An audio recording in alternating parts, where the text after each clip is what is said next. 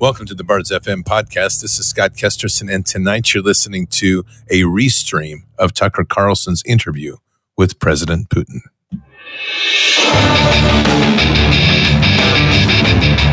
This war is real. Fighting is everything.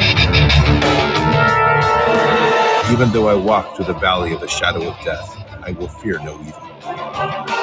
Tempt not the righteous man to draw his sword. Conviction, righteousness, ruthlessness. To understand tolerance, you have to understand the line of intolerance. War is the teacher, soldiers are the students. They become the bards of war. Good evening, patriots. And tonight is a very, very special night. It is a night of one of the most important interviews in our history, and it is Thursday, February 8th in the year 2024.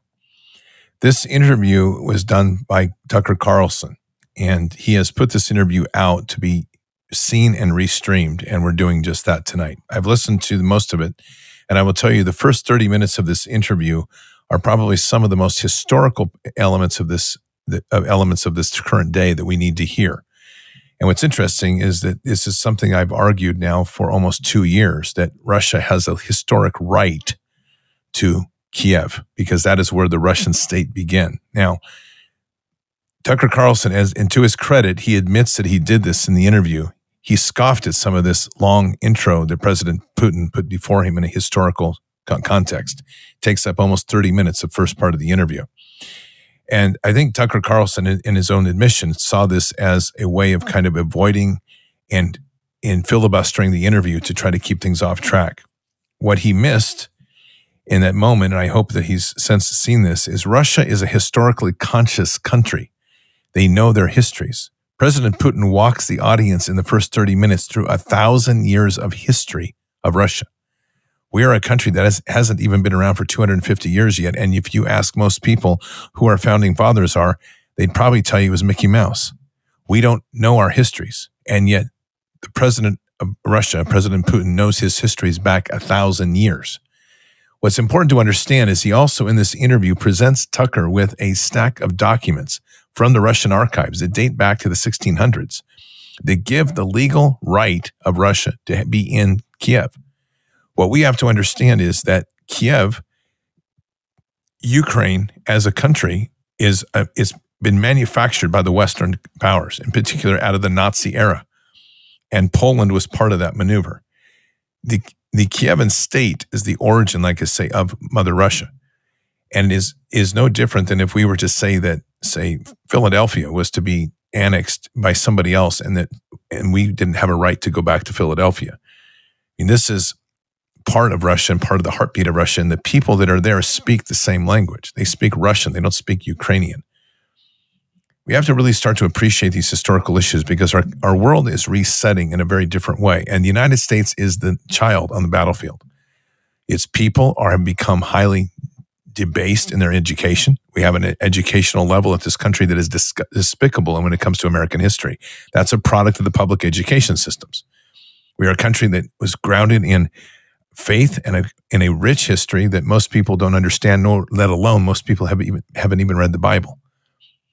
So it's a good reminder in the first 30 minutes of this what it's going to take for our nation to reclaim its dominance in the world as an equal. Notice what I just said, to Russia, because regardless of our economy and regardless of what type of material consumption we have, we are a country now that is running out of control and in a morass of insanity, of gender mutilation, transhumanist modification. All of these things have become part of our culture, and it's not the way forward. It's a way to self-destruction. And that's a sad statement of how much that's been accepted in our mainstream culture, especially with this new generation that doesn't value who we are as people, but rather what it sees is we as people are guilty.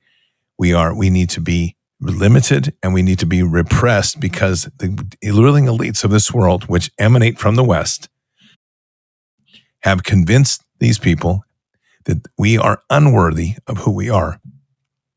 And therefore, we need to self-sacrifice for the benefit of the world, with a subtext that nobody ever pays attention to, and those elites that want to fly around in their rich jets to make the world their playground and their oyster. Putin isn't playing that. I'm not going to pedestalize Putin. He has got his own issues like any other leader. But I will say this. As a president of a country that has insisted that there's only two genders, as a president of a country that has put his country in a strong position to reject a central banking system, as a president of a country that has trillions and trillions of dollars of resources under the ground that the West thought he would suffer from because we put embargo on technology transfers, and a country that has innovated their way through that problem, a country that has been innovating and overcoming all of the embargoes that have been put on them by the West and still succeeding. You're seeing a country that is coming together and uniting and using their resources and talents given to them to overcome major obstacles. Russia should be our best friend. And I've said this for a long time. Russia was involved in the 1800s when the British tried to get in meddle with us on the West Coast in the Civil War. Russia parked a ship off of the coast of San Francisco and told the Brits to stay out. Russia partnered with us to defeat the Nazis. And the Russians lost over 30 million people in World War II. We couldn't come close to that. They have suffered heavily for the wars on the West and the wars waged against them by the West. In their history, when you go back to Peter the Great, you'll discover that the Catholic Church and its minions tried to infect Russia with a modern-day world-corrupted economic system. Peter the Great put his foot down. You see this over and over. And ultimately, when you trace back Lenin, you're going to discover that Lenin was trained by the German intelligence as part of a plot to take down Russia, to punish them. All of these things were an effort to destroy Mother Russia. And the bigger question we should all be asking is why? Why has Russia been the target? What is it? And ultimately, it's part of a greater understanding of the resources, the innovation, the people that they wanted to subdue, just like they're trying to subdue us today. We have to wake up. And the way we get through this next phase is not to try to do this in isolation, but to find who our true allies are. President Putin does not have an issue with American people. He does have an issue with our government, and so do we. He has an issue with three-letter agencies, who our CIA, for example, who blew up the Nord Stream pipeline. Let's not kid ourselves. They worked in partnership with the British MI5 and MI6, and they did that job off the coast and tried to blame it on Russia. Everything that we have seen under President Trump has vectored in to hate Russia because they wanted to create a war with Russia. They wanted to create a war that would bring down both countries, and the elites had in their crazy mind that we would ultimately be able to overcome all. And we are the ones that have been waging the war on the world to subdue people to the dollar. Russia has not been exporting their real wars like we have, especially in this century.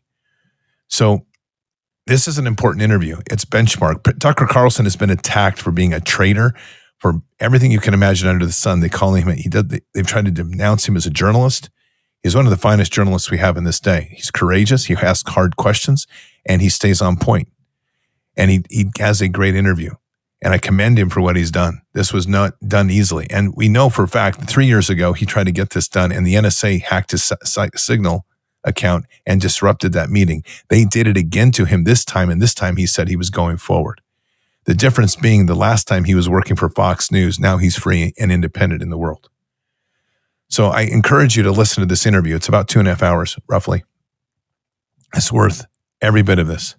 And it's a knowledge and information that we need, because Tucker Carlson is doing what our state leaders should be doing, but they're not, because they're all controlled by central bankers. They're controlled by pedophile elites. They're controlled by the most criminal elements in the world. And instead of trying to make peace, our country has become a country that makes war and claims that we're doing it for peace. You don't make peace when you blow people up.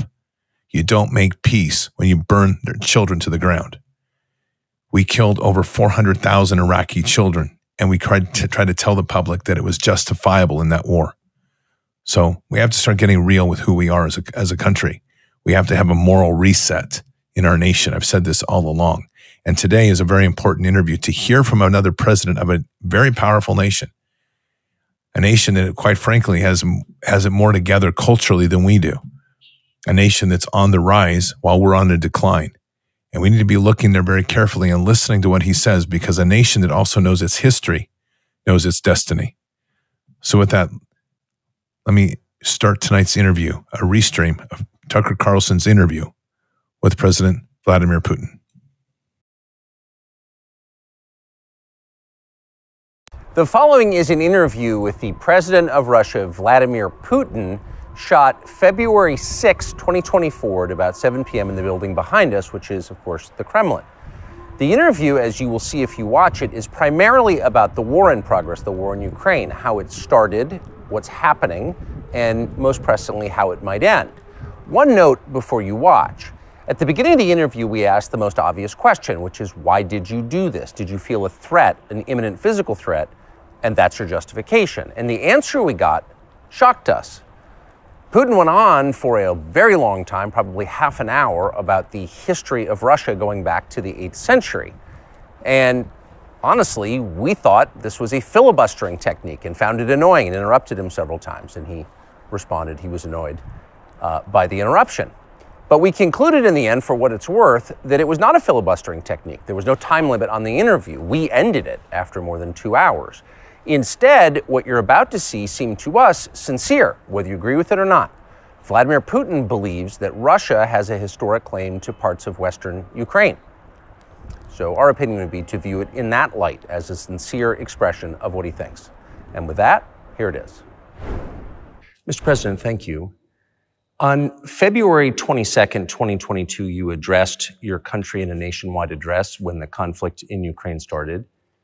And you said that you were acting because you had come to the conclusion that the United States, through NATO, might initiate a, quote, surprise attack on our country. And to American ears, that sounds paranoid. Tell us why you believe the United States might strike Russia out of the blue. How did you conclude that? It's not that America, the United States, was going to launch a surprise strike on Russia. I didn't say that. Are we having a talk show or a serious conversation? Here's the quote. Thank you. It's a formidable series. Because your basic education is in history, as far as I understand. Yes. So if you don't mind, I will take only 30 seconds or 1 minute to give you a short reference to history for giving you a little historical background. Please. Let's look where our relationship with Ukraine started from. Where did Ukraine come from? The Russian state started gathering itself as a centralized statehood, and it is considered to be the year of the establishment of the Russian state in 862, when the townspeople of Novgorod invited a Varangian prince, Rurik, from Scandinavia to reign. In 1862, Russia celebrated the 1000th anniversary of its statehood. And in Novgorod, there is a memorial dedicated to the 1000th anniversary of the country. In 882, Rurik's successor, Prince Oleg, who was actually playing the role of regent at Rurik's young son, because Rurik had died by that time, came to Kiev.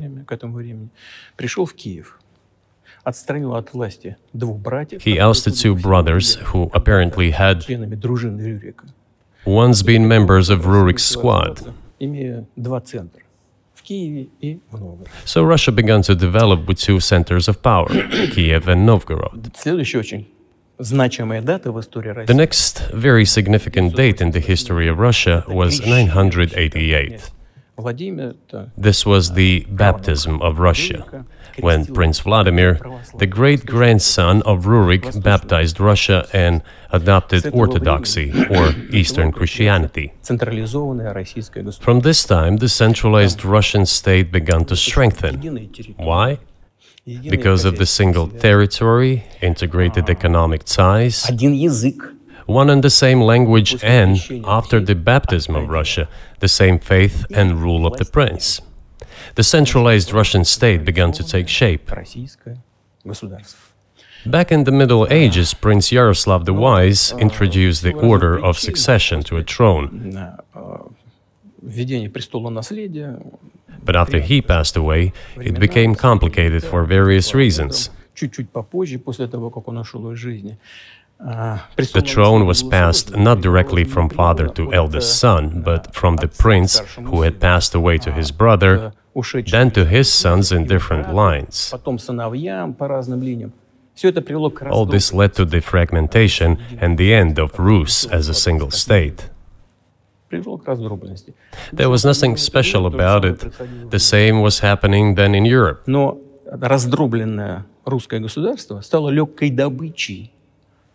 the fragmented Russian state became an easy prey to the empire created earlier by Genghis Khan. His successors, namely Batu Khan, came to Rus, plundered and ruined nearly all the cities. The southern part, including Kyiv, by the way, and some other cities simply lost independence, while northern cities preserved some of their sovereignty.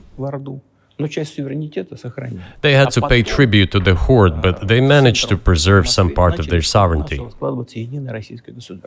And then a unified Russian state began to take shape with its center in Moscow.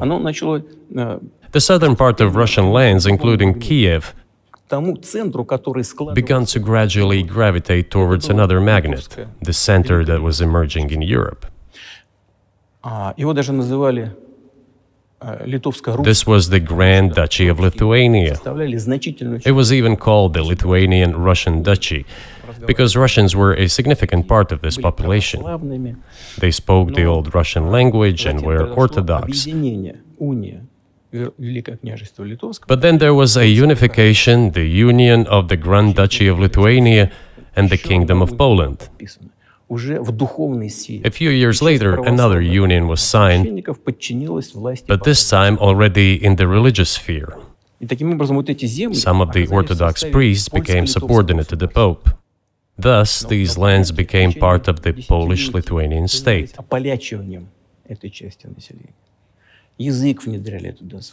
During decades, the Poles were engaged in Polonization of this part of the population. They introduced their language there, tried to entrench the idea that this population was not exactly Russians, that because they lived on the fringe, they were Ukrainians. Originally, the word Ukrainian meant that the person was living on the outskirts of the state, along the fringes, or was engaged in a border patrol service. It didn't mean any particular ethnic group. So the Poles were trying to, in every possible way, to Polonize this part of the Russian lands, and actually treated it rather harshly, not to say cruelly. All that led to the fact that this part of the Russian lands began to struggle for their rights. They wrote letters to Warsaw demanding that their rights be observed and people be commissioned here, including to Kiev. I beg your pardon, could you tell us what period? I'm losing track of where in history we are. The Polish oppression of Ukraine. It was in the 13th century.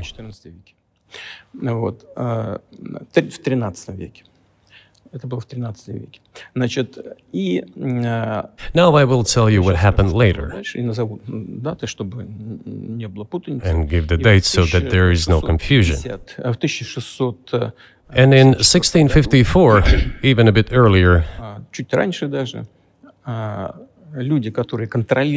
the people who were in control of the authority over that part of the Russian lands addressed Warsaw, I repeat, demanding that they send them to rulers of Russian origin and Orthodox faith. When Warsaw did not answer them, and in fact rejected their demands, they turned to Moscow, so that Moscow took them away. So that you don't think that I'm inventing things, I'll give you these documents. Well, it doesn't sound like you're inventing it. I'm not sure why it's relevant to what happened 2 years ago. But still, these are documents from the archives, copies. Here are the letters from Bogdan Khmelnytsky, the man who then controlled the power in this part of the Russian lands that is now called Ukraine. He wrote to Warsaw demanding that their rights be upheld, and after being refused, he began to write letters to Moscow, asking to take them under the strong hand of the Moscow Tsar. There are copies of these documents. I will leave them for your good memory. There is a translation into Russian, you can translate it into English later. Russia would not agree to admit them straight away, assuming that the war with Poland would start. Nevertheless, in 1654, the Pan-Russian assembly of top clergy and landowners, headed by the Tsar, which was the representative body of the power of the old Russian state, decided to include a part of the old Russian lands into Moscow Kingdom. As expected, the war with Poland began. It lasted 13 years, and then in 1654, a truce was concluded. And 32 years later, I think, a peace treaty with Poland, which they called Eternal Peace, was signed. And these lands, the whole left bank of Dnieper, including Kiev, went to Russia. And the whole right bank of Dnieper remained in Poland. Under the rule of Catherine the Great, Russia reclaimed all of its historical lands, including in the south and west. This all lasted until the revolution. Before World War I, Austrian General Staff relied on the ideas of Ukrainianization and started actively promoting the ideas of Ukraine and the Ukrainianization.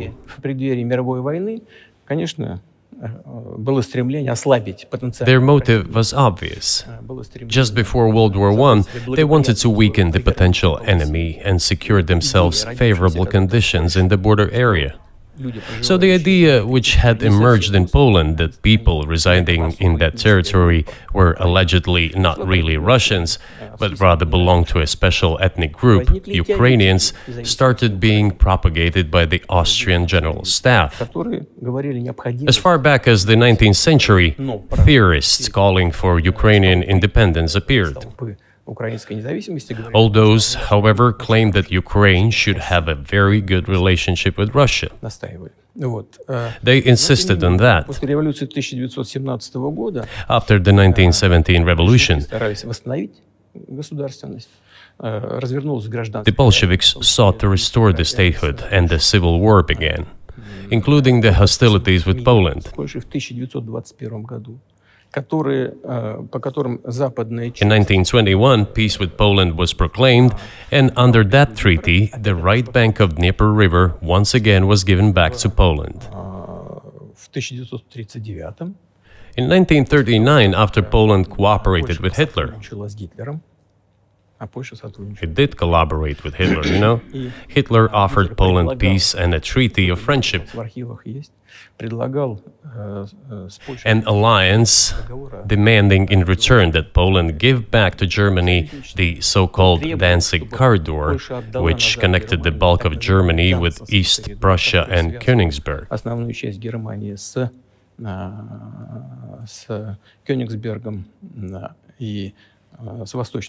After World War I, this territory was transferred to Poland, and instead of Danzig, a city of Dansk emerged. Hitler asked them to give it amicably, but they refused. Of course. Still, they collaborated with Hitler and engaged together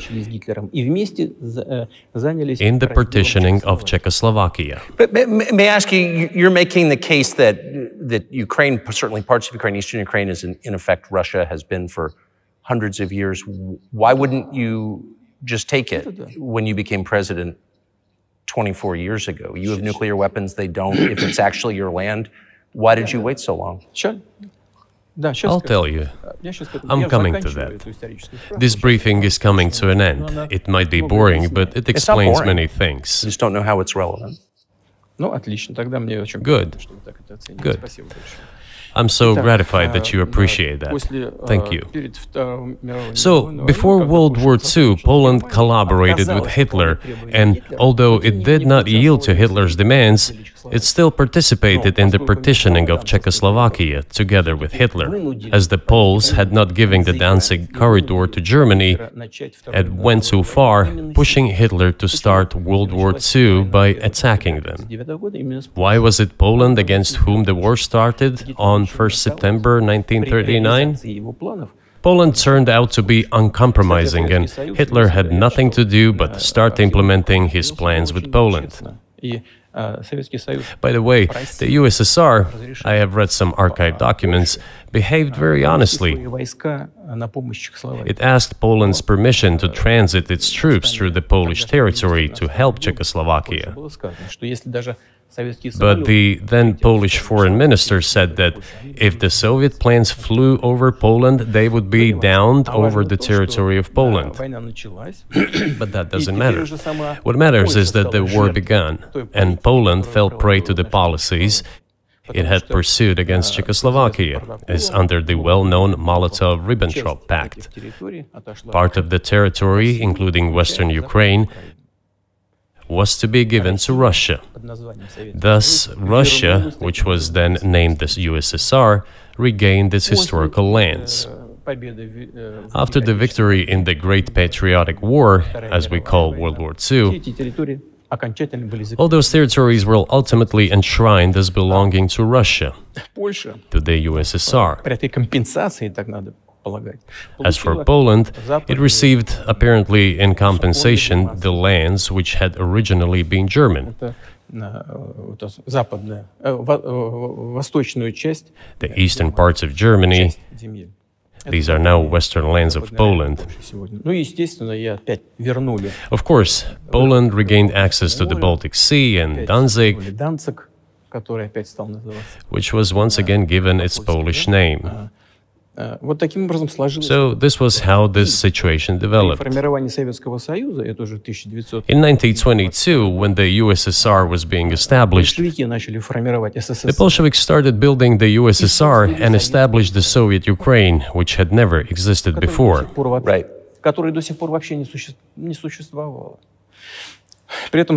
Stalin insisted that those republics be included in the USSR as autonomous entities. For some inexplicable reason, Lenin, the founder of the Soviet state, insisted that they be entitled to withdraw from the USSR.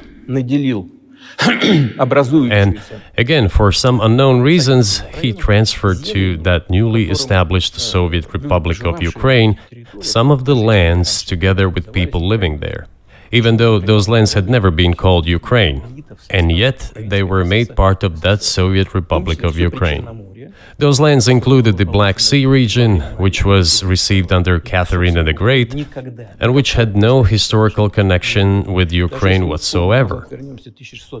Even if we go as far back as 1654, when these lands returned to Russian Empire, that territory was the size of 3 to 4 regions of modern Ukraine, with no Black Sea region. That was completely out of the question. In 1654. Exactly. I'm you obviously have encyclopedic knowledge of this region, but why didn't you make this case for the first 22 years as president that Ukraine wasn't a real country?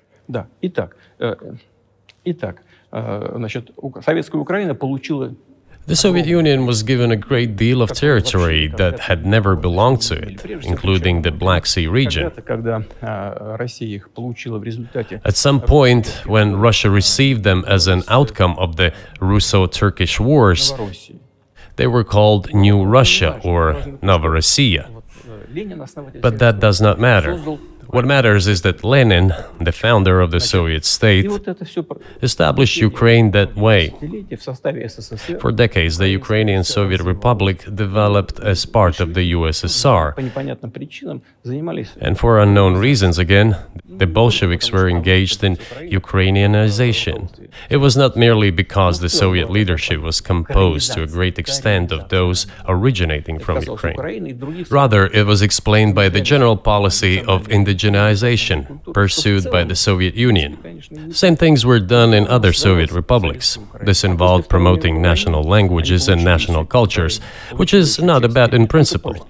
That is how the Soviet Ukraine was created. After the World War II, Ukraine received, in addition to the lands that had belonged to Poland before the war, part of the lands that had previously belonged to Hungary and Romania.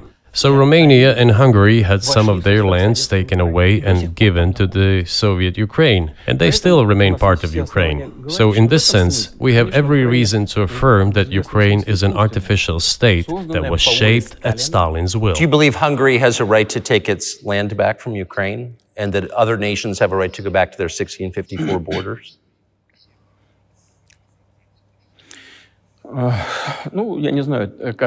I'm not sure whether they should go back to the 1654 borders. But given Stalin's time, so-called Stalin's regime, which as many claim saw numerous violations of human rights and violations of the rights of other states,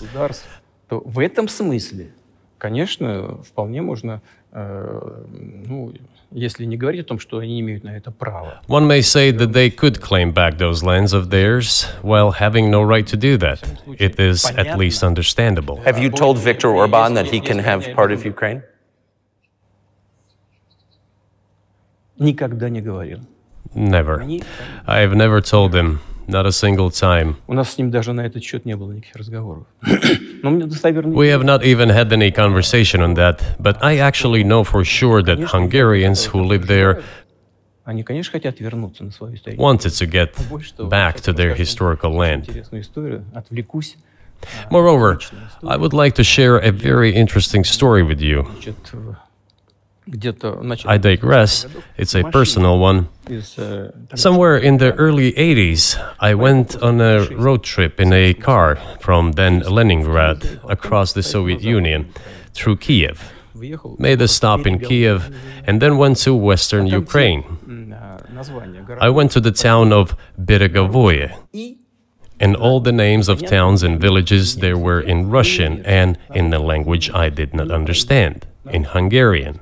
In Russian and in Hungarian. Not in Ukrainian, in Russian and in Hungarian. I was driving through some kind of village and there were men sitting next to the houses and they were wearing black three-piece suits and black cylinder hats. I asked, are they some kind of entertainers? I was told, no, they were not entertainers, they're Hungarians. I said, what are they doing here? What do you mean? This is their land, they live here. This was during the Soviet time in the 1980s.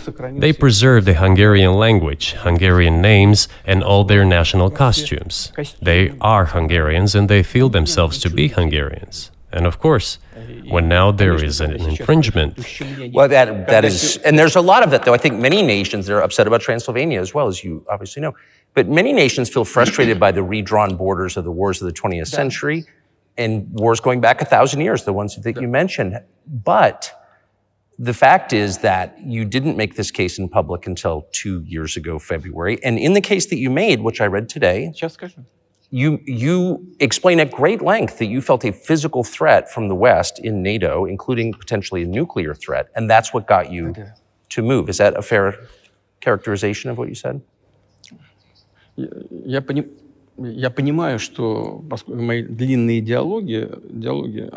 understand that my long speeches probably fall outside of the genre of the interview.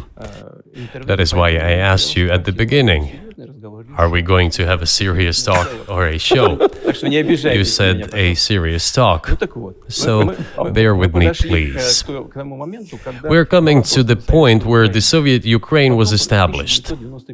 Then, in 1991, the Soviet Union collapsed, and everything that Russia had generously bestowed on Ukraine was dragged away by the latter. I'm coming to a very important point of today's agenda. Thank you. After all, the collapse of the Soviet Union was effectively initiated by the Russian leadership. I do not understand what the Russian leadership was guided by at the time, but I suspect there were several reasons to think everything would be fine. руководство России исходило из того, что фундаментальные... First, I think that then Russian leadership believed that the fundamentals of the relationship between Russia and Ukraine were, in fact, a common language. More than 90% of the population there spoke Russian. Family ties. Every third person there had some kind of family or friendship ties. Common culture, common history. Finally, common faith, coexistence with a single state for centuries, and deeply interconnected economies. All of these were so fundamental. All these elements together make our good relationships inevitable. The second point is a very important one. I want you, as an American citizen, and your viewers to hear about this as well. The former Russian leadership assumed that the Soviet Union had ceased to exist, and therefore there were no longer any ideological dividing lines. Russia even agreed voluntarily and proactively to the collapse of the Soviet Union, and believed that this would be understood by the so-called civilized West as an invitation for cooperation and association. That is what Russia was expecting, both from the United States and the so-called collective West as a whole. There were smart people, including in Germany.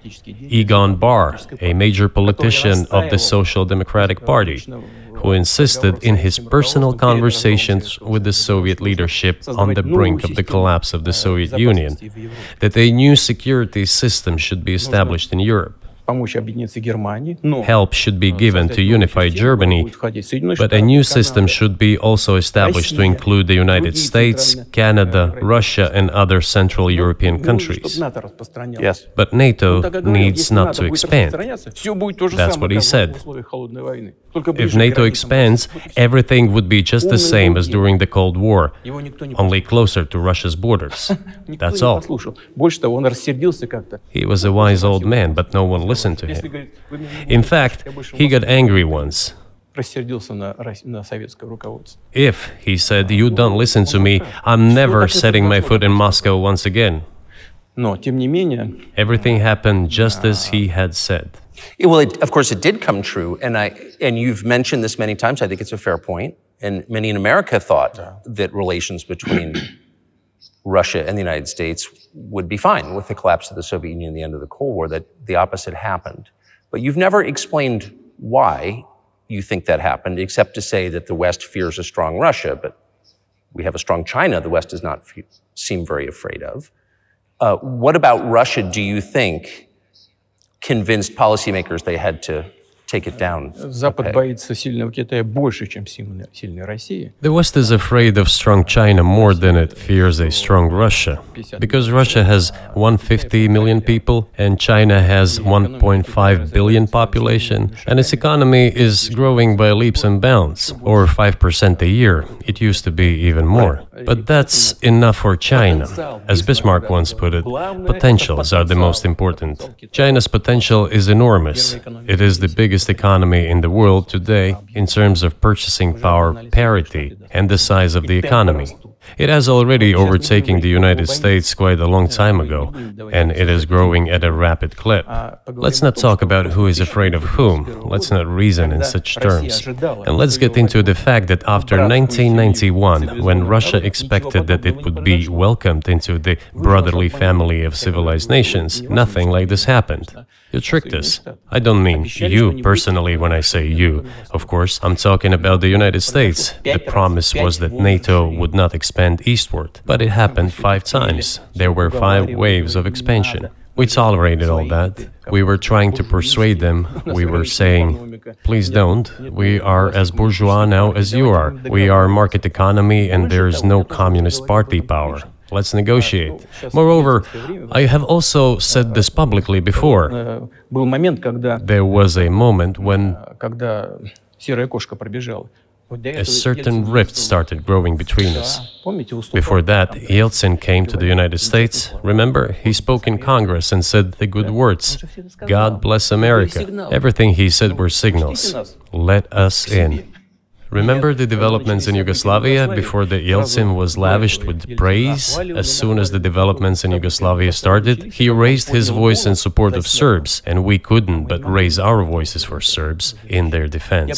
I understand that there were complex processes underway there, I do. But Russia could not help raising its voice in support of Serbs, because Serbs are also a special and close to us nation, with Orthodox culture and so on. It's a nation that has suffered so much for generations. Well, regardless, what is important is that Yeltsin expressed his support. What did the United States do? In violation of international law and the UN Charter, it started bombing Belgrade. It was the United States that let the genie out of the bottle. Moreover, when Russia protested and expressed its resentment, what was said? The UN Charter and international law have become obsolete. Now everyone invokes international law, but at that time they started saying that everything was outdated. Everything had to be changed. Indeed, some things need to be changed, as the balance of power has changed, it's true, but not in this manner. Yeltsin was immediately dragged through the mud, accused of alcoholism, of understanding nothing, of knowing nothing. He understood everything, I assure you. Well, I became president in 2000. I thought, okay, the Yugoslav issue is over, but we should try to restore relations. Let's reopen the door that Russia had tried to go through.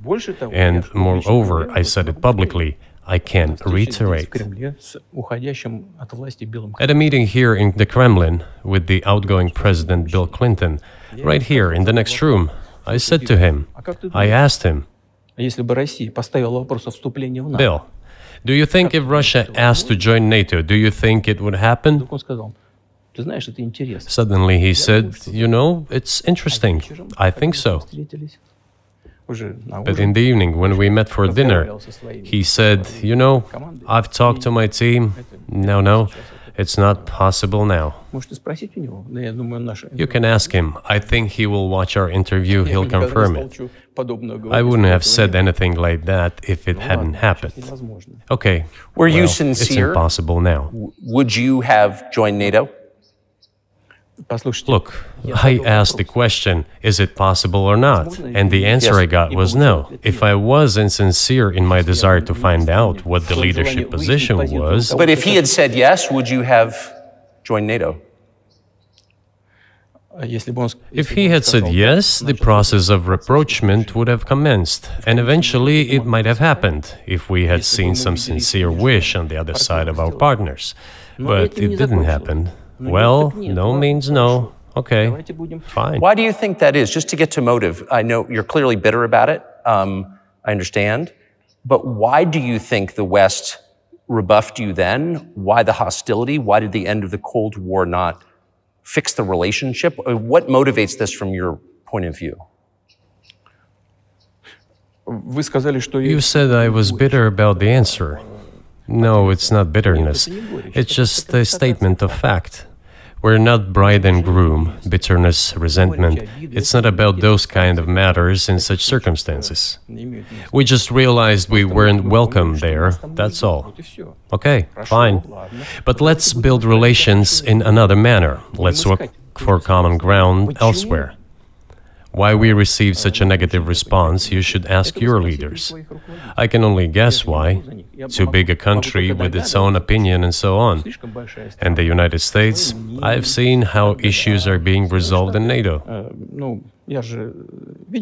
I will give you another example now concerning Ukraine. The US leadership exerts pressure, and all NATO members obediently vote, even if they do not like something. Now, I'll tell you what happened in this regard with Ukraine in 2008, although it's being discussed. I'm not going to open a secret to you, say anything new. Nevertheless, after that we tried to build relations in different ways. For example, the events in the Middle East, in Iraq. We were building relations with the United States in a very soft, prudent, cautious manner. I repeatedly raised the issue that the United States should not support separatism or terrorism in the North Caucasus. But they continue to do it anyway. and political support, information support, financial support, even military support came from the United States and its satellites for terrorist groups in the Caucasus. I once raised this issue with my colleague, also the President of the United States. He says, "It's impossible. Do you have proof?" I said, "Yes." I was prepared for this conversation, and I gave him that proof. He looked at it, and you know what he said? "I apologize, but that's what happened." I'll quote. He says, "Well, I'm gonna kick their ass." We waited and waited for some response. There was no reply. I said to the FSB director, "Write to the CIA, what is the result of the conversation with President?" He wrote once, twice, and then we got a reply. We have the answer in the archive. The CIA replied, "We have been working with the opposition in Russia. We believe that this is the right thing to do, and we will keep on doing it." Just ridiculous. Well, okay, we realized that it was out of the question. Forces in opposition to you. So you're saying the CIA is trying to overthrow your government. Of course, they meant in that particular case the separatists, the terrorists who fought with us in the Caucasus. That's who they called the opposition. This is the second point. The third moment is a very important one. It's the moment when the US missile defense system was created. The beginning. We persuaded for a long time not to do it in the United States. Moreover, after I was invited by Bush Jr.'s father, Bush Sr., to visit his place on the ocean, I had a very serious conversation with President Bush and his team.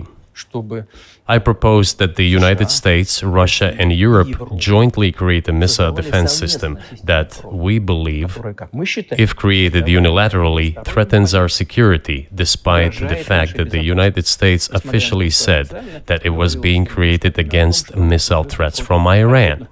That was the justification for the deployment of the missile defense system. I suggested working together, Russia, the United States, and Europe. They said it was very interesting.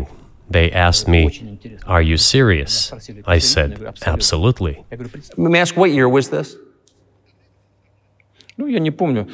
I don't remember. It is easy to find out on the internet when I was in the USA at the invitation of Bush Sr. It is even easier to learn from someone I'm going to tell you about. I was told it was very interesting. I said, "Just imagine if we could tackle such a global strategic security challenge together. The world will change.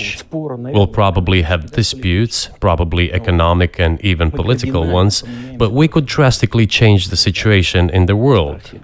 He says yes, and asks, "Are you serious?" I said, "Of course. We need to think about it," I'm told. I said, "Go ahead, please." Then Secretary of Defense Gates, former Director of CIA and Secretary of State Rice, came in here, in this cabinet, right here at this table. They sat on this table. Me, the foreign minister, the Russian defense minister on that side. They said to me, "Yes, we have thought about it. We agree."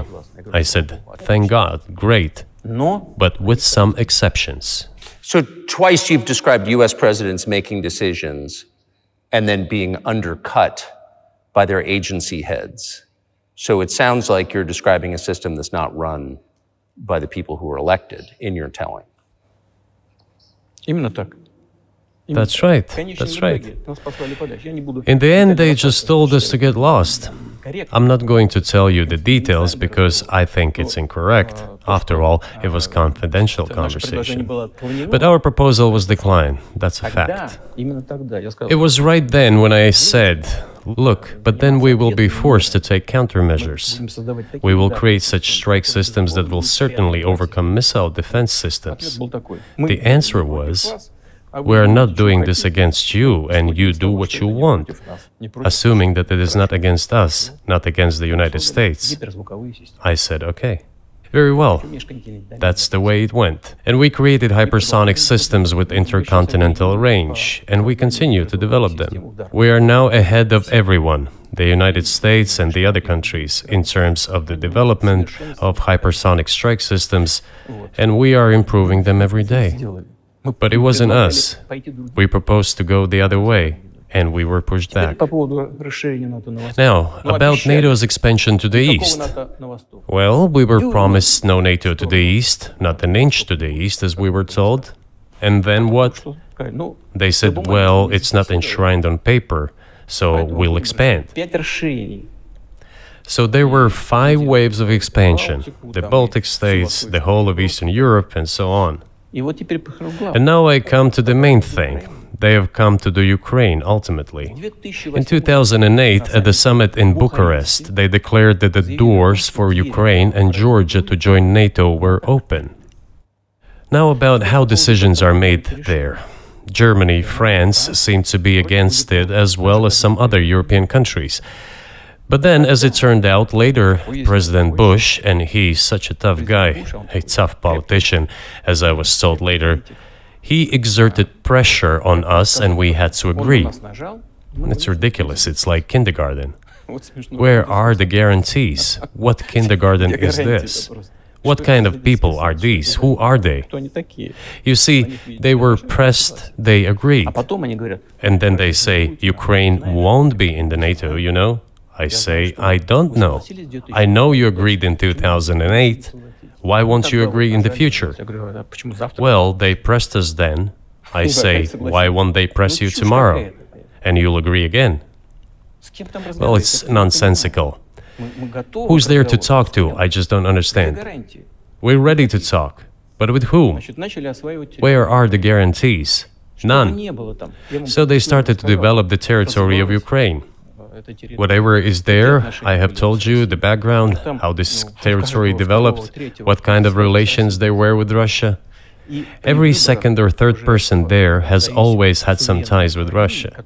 And during the elections, in already independent, sovereign Ukraine, which gained its independence as a result of the Declaration of Independence, and by the way, it says that Ukraine is a neutral state, and in 2008, suddenly the doors or gates to NATO were open to it. Oh, come on. This is not how we agreed. Now, all the presidents that have come to power in Ukraine, they relied on electorate with a good attitude to Russia in one way or the other. This is the southeast of Ukraine. This is a large number of people. And it was very difficult to dissuade this electorate, which had a positive attitude towards Russia. Viktor Yanukovych came to power, and how? The first time he won after President Kuchma, they organized a third round, which is not provided for in the constitution of Ukraine. This is a coup d'etat. Just imagine, someone in the United States wouldn't like the outcome. In 2014? Before that. No, this was before that, after President Kuchma, Viktor Yanukovych won the elections. However, his opponents did not recognize that victory. The US supported the opposition, and the third round was scheduled. What is this? This is a coup. The US supported it, and the winner of the third round came to power. Imagine if in the US something was not to someone's liking, and the third round of election, which the US Constitution does not provide for, was organized. Nonetheless, it was done in Ukraine. Okay, Viktor Yushchenko, who was considered a pro-Western politician, came to power. Fine, we have built relations with him as well. He came to Moscow with visits. We visited Kyiv. I visited too. We met in an informal setting. If he's pro-Western, so be it. It's fine, let people do their job. The situation should have developed inside the independent Ukraine itself. As a result of Kuchma's leadership, things got worse and Viktor Yanukovych came to power after all. Maybe he wasn't the best president and politician, I don't know. I don't want to give assessments. However, the issue of the association with the EU came up.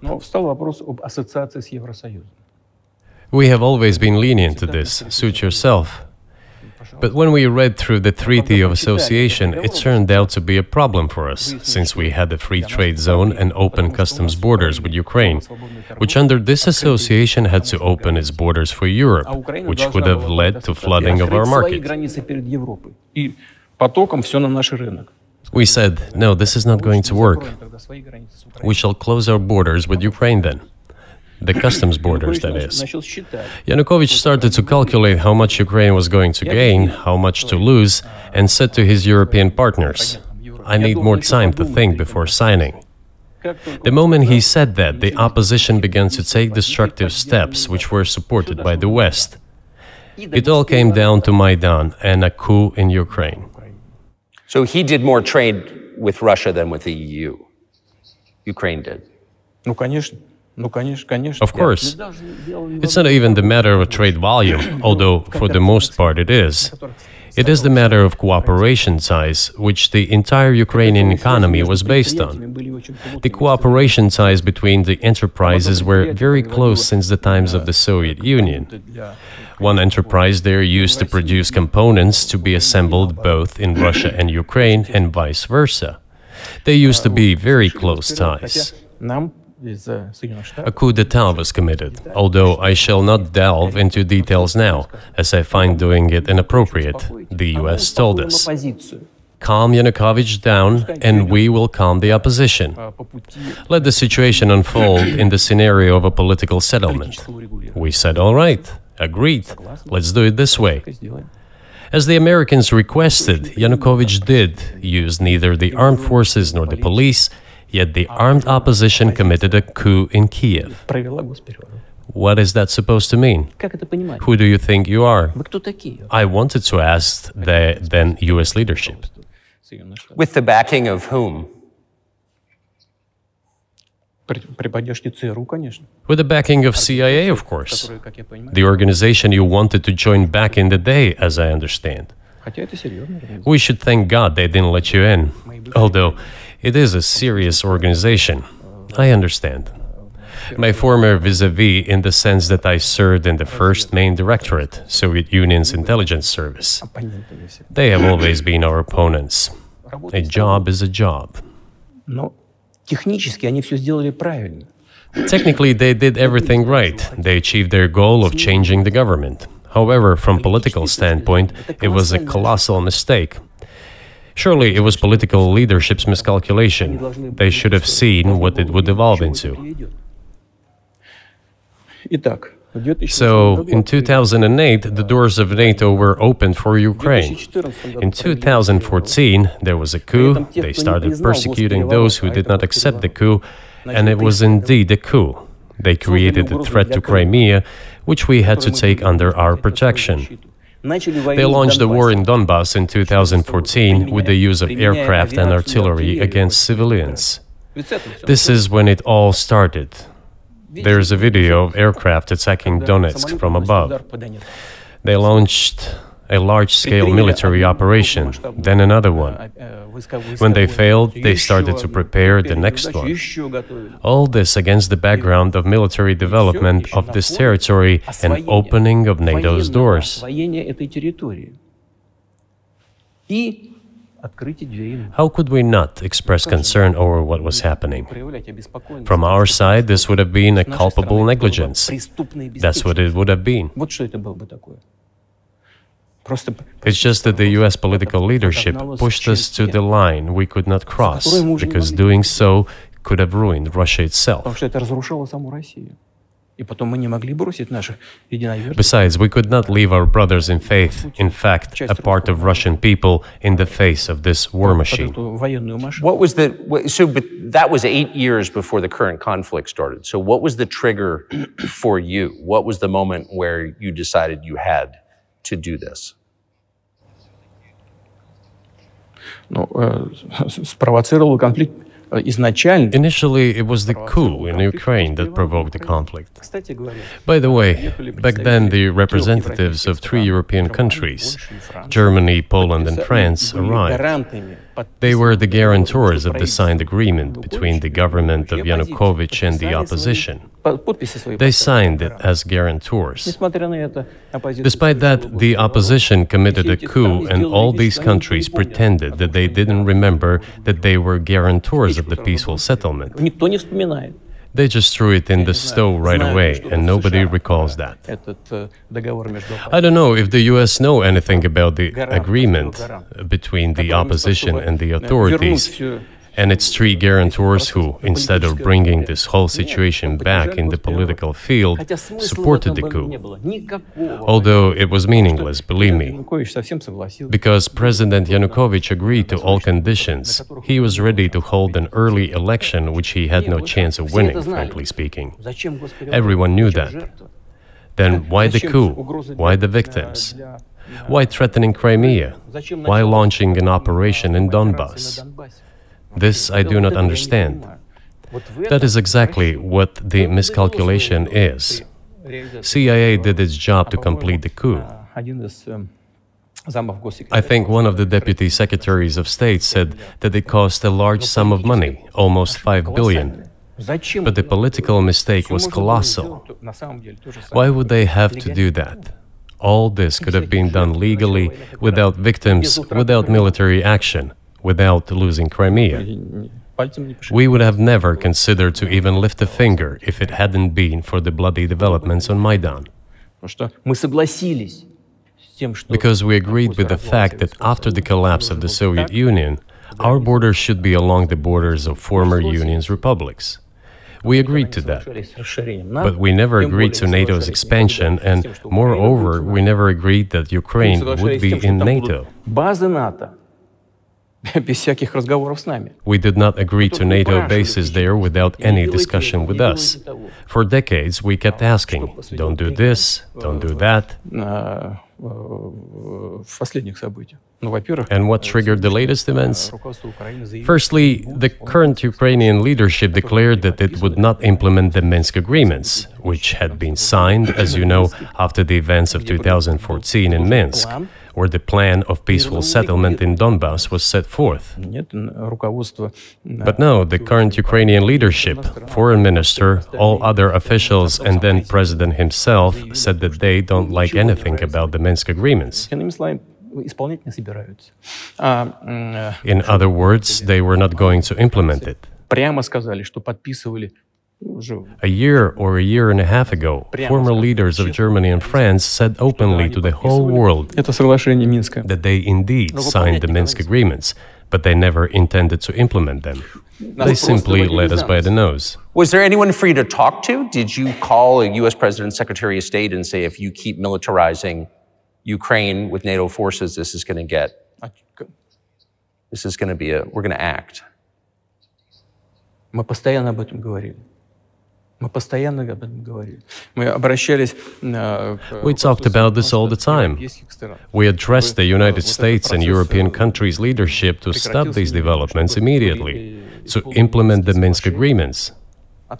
Frankly speaking, I didn't know how we were going to do this, but I was ready to implement them. These agreements were complicated for Ukraine. They included lots of elements of those Donbass territories' independence. That's true. However, I was absolutely confident, and I'm saying this to you now. I honestly believe that if we managed to convince the residents of Donbass, and we had to work hard to convince them to return to the Ukrainian statehood, then gradually the wounds would start to heal. When this part of territory reintegrated itself into a common social environment, when the pensions and social benefits were paid again, all the pieces would gradually fall into place. No, nobody wanted that. Everybody wanted to resolve the issue by military force only. But we could not let that happen. And the situation got to the point when the Ukrainian side announced, no, we will not do anything. They also started preparing for military action. It was they who started the war in 2014. Our goal is to stop this war. And we did not start this war in 2022. This is an attempt to stop it. Do you think you've stopped it now? I mean, have you achieved your aims? No, we haven't achieved our aims yet, because one of them is denazification. This means the prohibition of all kinds of neo-Nazi movements. This is one of the problems that we discussed during the negotiation process, which ended in Istanbul early this year. And it was not our initiative, because we were told by the Europeans, in particular, that it was necessary to create conditions for the final signing of the documents. My counterparts in France and Germany said, "How can you imagine them signing a treaty with a gun to their heads? The troops should be pulled back from Kyiv." I said, "All right." We withdrew the troops from Kyiv. As soon as we pulled back our troops from Kyiv, our Ukrainian negotiators immediately threw all our agreements reached in Istanbul into the bin and got prepared for a long-standing armed confrontation with the help of the United States and its satellites in Europe. That is how the situation has developed, and that is how it looks now. But what is, pardon my ignorance, what is denazification? What would that mean?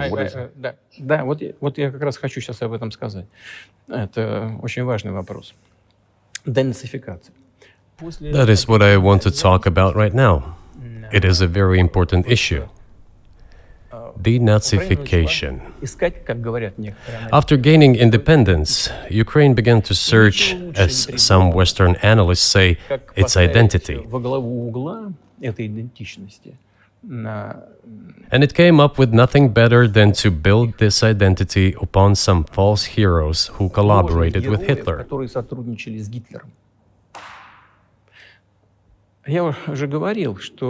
I have already said that in the early 19th century, when the theorists of independence and sovereignty of Ukraine appeared, they assumed that an independent Ukraine should have very good relations with Russia.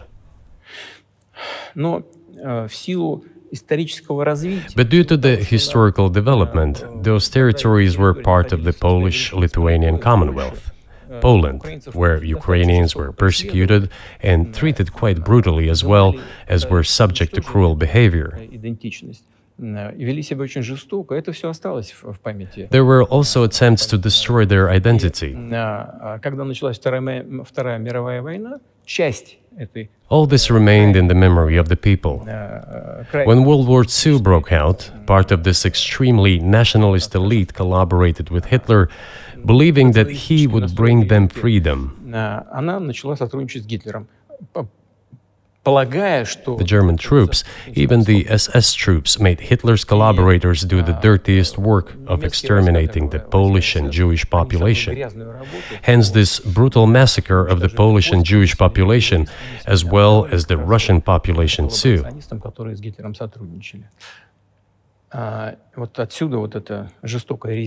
This was led by the persons who are well known, Bandera, Shukevich. It was those people who were made national heroes. That is the problem. And we are constantly told that nationalism and neo-Nazism exist in other countries as well. Yes, they are seedlings, but we uproot them, and other countries fight against them. But Ukraine is not the case. These people have been made into national heroes in Ukraine. Monuments to those people have been erected. They are displayed on flags. Their names are shouted by crowds that walk with torches, as it was in Nazi Germany.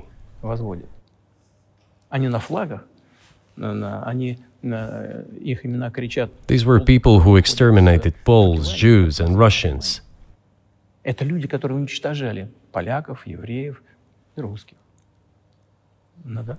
It is necessary to stop this practice and prevent the dissemination of this concept. I say that Ukrainians are part of the one Russian people. They say, no, we are a separate people. Okay, fine. If they consider themselves a separate people, they have the right to do so, but not on the basis of Nazism, the Nazi ideology. Would you be satisfied with the territory that you have now? No, I will finish answering the question. You just asked a question about neo-Nazism and denazification. Look, the president of Ukraine visited Canada. This story is well known, but being silenced in the Western countries. The Canadian Parliament introduced a man who, as the Speaker of the Parliament said, fought against the Russians during the World War II. Well, who fought against the Russians during the World War II? Hitler and his accomplices. It turned out that this man served in the SS troops. He personally killed Russians, Poles, and Jews. The SS troops consisted of Ukrainian nationalists who did this dirty work. The president of Ukraine stood up with the entire Parliament of Canada and applauded this man. How can this be imagined? The president of Ukraine himself, by the way, is a Jew by nationality. Really, my question is, what do you do about it? I mean, Hitler's been dead for 80 years. Nazi Germany no longer exists. And so, true. And so, I think what you're saying is you want to extinguish or at least control Ukrainian nationalism. But how? How do you do that? Послушайте меня. Ваш вопрос очень тонкий. Listen to me. Your question is very subtle, and I can tell you what I think. Do not take offense. Of course. Казалось бы, тонкий. Он очень противный, этот вопрос. This question appears to be subtle. It is quite pesky. You say Hitler has been dead for so many years, 80 years, but his example lives on. People who exterminated Jews, Russians, and Poles are alive. And the president, the current president of today's Ukraine, applauds him in the Canadian Parliament, gives a standing ovation. Can we say that we have completely uprooted this ideology if what we see is happening today? That is what denazification is in our understanding. We have to get rid of those people who maintain this concept and support this practice and try to preserve it. That is what denazification is. That is what we mean. Right. My question was a little more specific. It was, of course, not a defense of Nazis, neo or otherwise. It was a practical question. You don't control the entire country. You don't control Kiev. You don't seem like you want to. So how do you eliminate a culture or an ideology or feelings or a view of history in a country that you don't control? What do you do about that?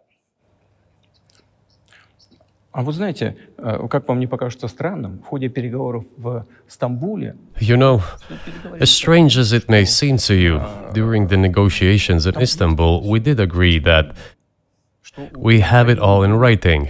Neo-Nazism would not be cultivated in Ukraine, including that it would be prohibited at the legislative level. Mr. Carlson, we agreed on that. This, it turns out, can be done during the negotiation process. And there's nothing humiliating for Ukraine as a modern civilized state. Is any state allowed to promote Nazism? It is not, is it? That is it. Will there be talks, and why haven't there been talks, about resolving the conflict in Ukraine, peace talks?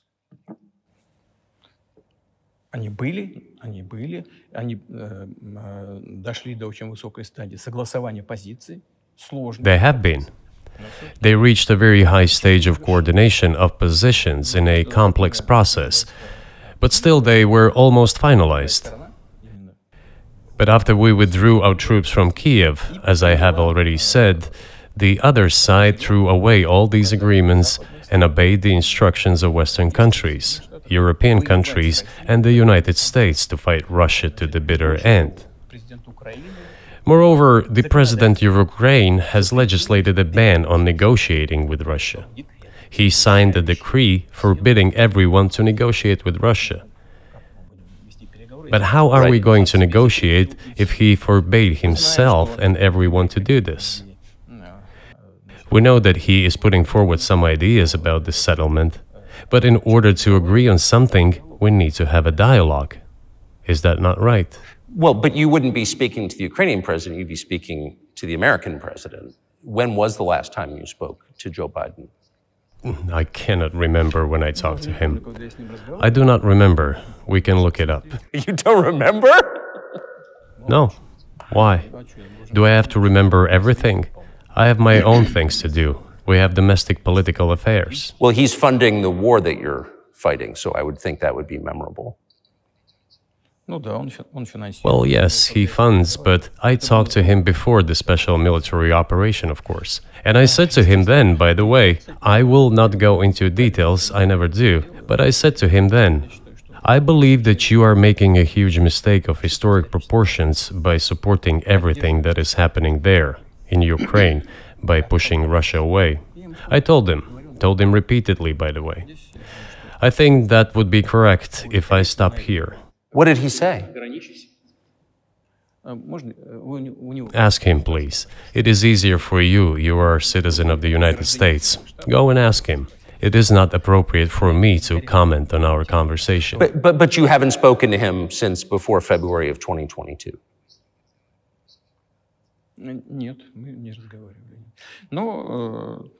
No, we haven't spoken. Certain contacts are being maintained, though. Speaking of which, do you remember what I told you about my proposal to work together on a missile defense system? Yes. You can ask all of them. All of them are safe and sound, thank God. The former president, Condoleezza, is safe and sound, and I think Mr. Gates and the current director of the intelligence agency, Mr. Burns, the then ambassador to Russia, in my opinion, are a very successful ambassador. They were all witnesses to these conversations. Ask them. Same here. If you are interested in what Mr. President Biden responded to me, ask him. At any rate, I talked to him about it. I'm definitely interested, but from the outside, it seems like this could devolve or evolve into something that brings the entire world into conflict and could initiate a nuclear launch. And so why don't you just call Biden and say, let's work this out?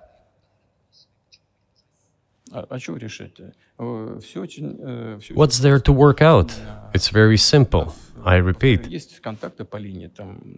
we have contacts through various agencies.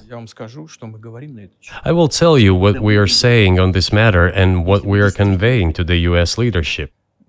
If you really want to stop fighting, you need to stop supplying weapons. It will be over within a few weeks. That's it.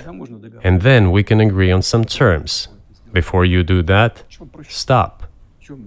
What's easier? Why would I call him?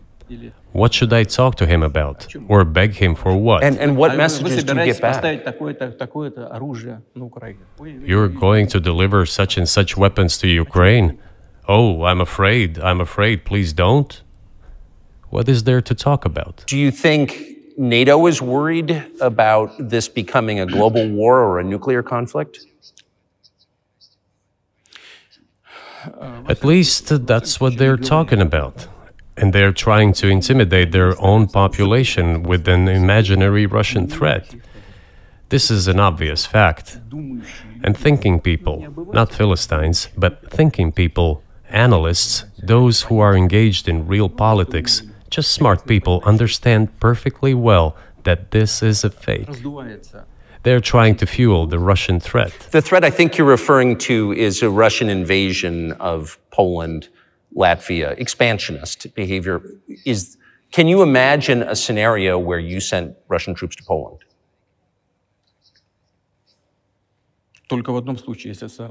Only in one case, if Poland attacks Russia.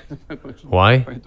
Because we have no interest in Poland, Latvia, or anywhere else. Why would we do that? We simply don't have any interest. It's just threat-mongering.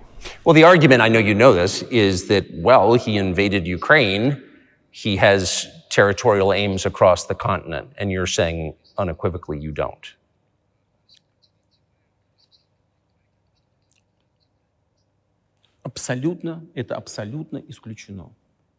It is absolutely out of the question. You just don't have to be any kind of analyst. It goes against common sense to get involved in some kind of a global war. And a global war will bring all humanity to the brink of destruction. It's obvious. There are certainly means of deterrence. They have been scaring everyone with us all along. Tomorrow Russia will use tactical nuclear weapons. Tomorrow Russia will use that. No, the day after tomorrow. So what? In order to extort additional money from US taxpayers and European taxpayers in the confrontation with Russia, in the Ukrainian theater of war. The goal is to weaken Russia as much as possible. One of our senior United States senators from the state of New York, Chuck Schumer, said yesterday, I believe, that we have to continue to fund the Ukrainian effort, or U.S. soldiers, citizens could wind up fighting there. How do you assess that?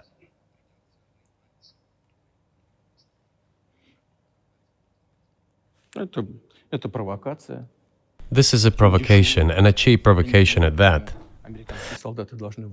I do not understand why American soldiers should fight in Ukraine. There are mercenaries from the United States there. The bigger number of mercenaries comes from Poland, with mercenaries from the United States in second place and mercenaries from Georgia in third place. Well, if somebody has the desire to send regular troops, that would certainly bring humanity to the brink of very serious global conflict. This is obvious. Do the United States need this? What for? Thousands of miles away from your national territory. Don't you have anything better to do? You have issues on the border, issues with migration, issues with the national debt, more than $33 trillion. You have nothing better to do, so you should fight in Ukraine? Wouldn't it be better to negotiate with Russia? Make an agreement, already understanding the situation that is developing today, realizing that Russia will fight for its interests to the end? And realizing this, actually return to common sense, start respecting our country and its interests, and look for certain solutions. It seems to me that this is much smarter and more rational. Who blew up Nord Stream? You for sure. I was busy that day. Nate, do you have I did not blow up Nord Stream. Thank you, though. You personally may have an alibi, but the CIA has no such alibi. Do you have evidence that NATO or the CIA did it?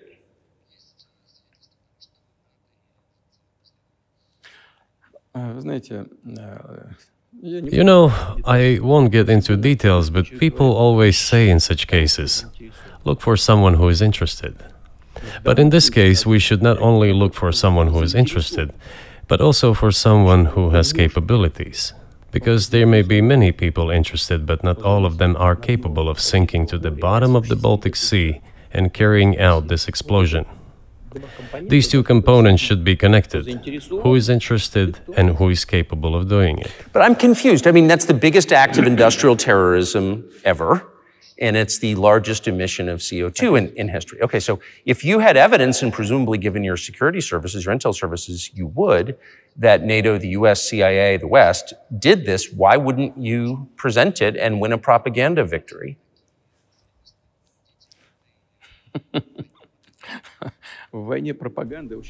In the war of propaganda, it is very difficult to defeat the United States, because the United States controls all the world's media and many European media.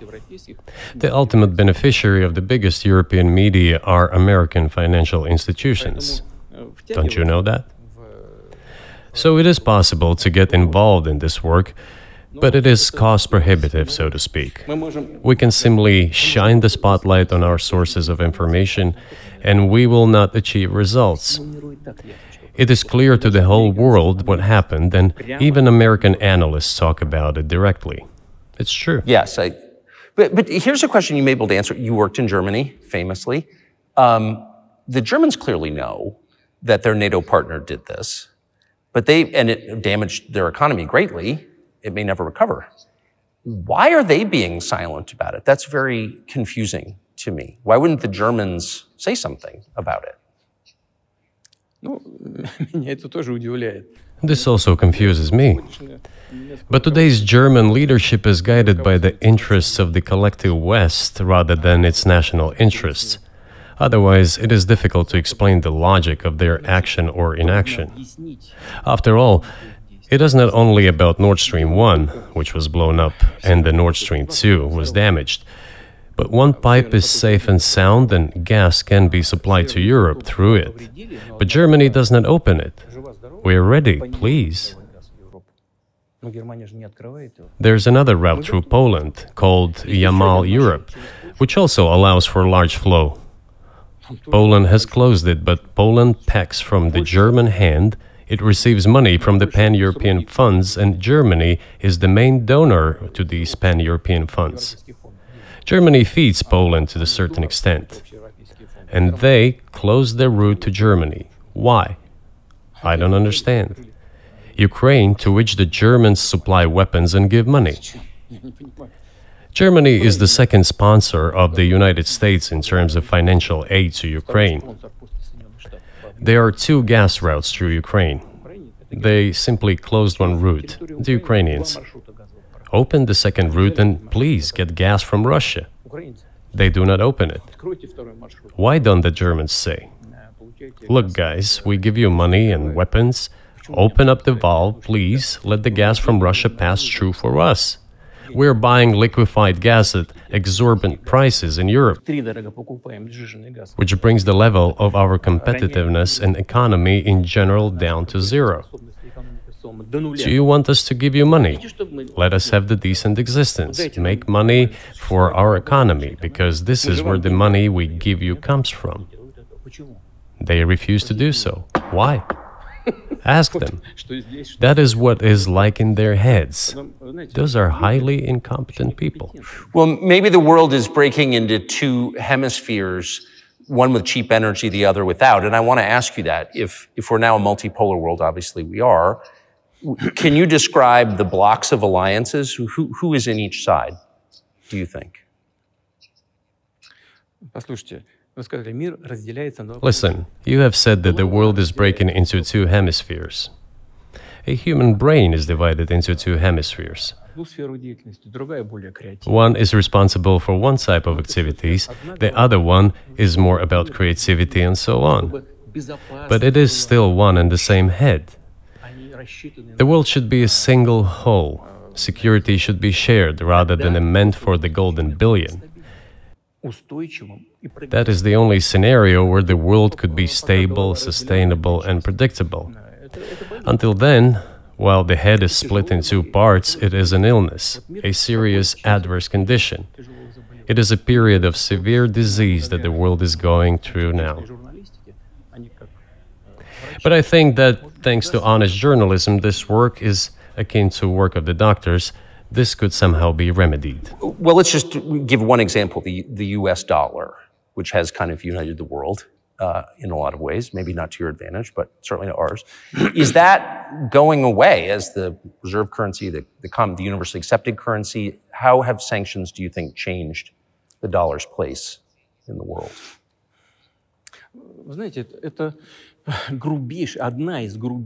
You know, to use the dollar as a tool of foreign policy struggle is one of the biggest strategic mistakes made by the US political leadership. The dollar is the cornerstone of the United States power. I think everyone understands very well that no matter how many dollars are printed, they are quickly dispersed all over the world.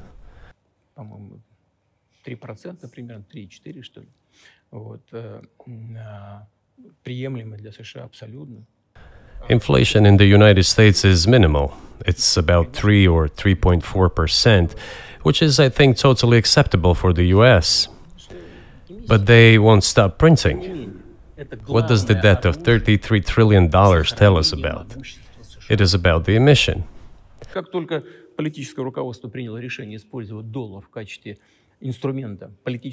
Nevertheless, it is the main weapon used by the United States to preserve its power across the world. As soon as the political leadership decided to use the US dollar as a tool of political struggle, a blow was dealt to this American power. I would not like to use any strong language, but it is a stupid thing to do and a grave mistake.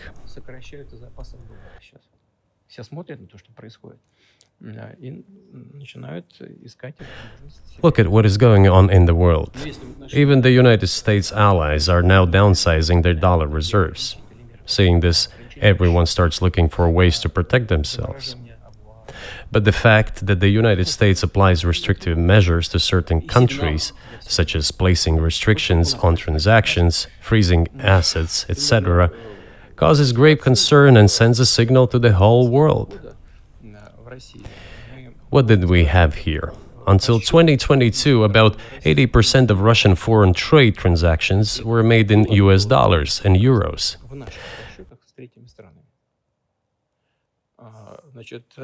US dollars accounted for approximately 50% of our transactions with third countries, while currently it is down to 13%. It wasn't us who banned the use of the US dollar.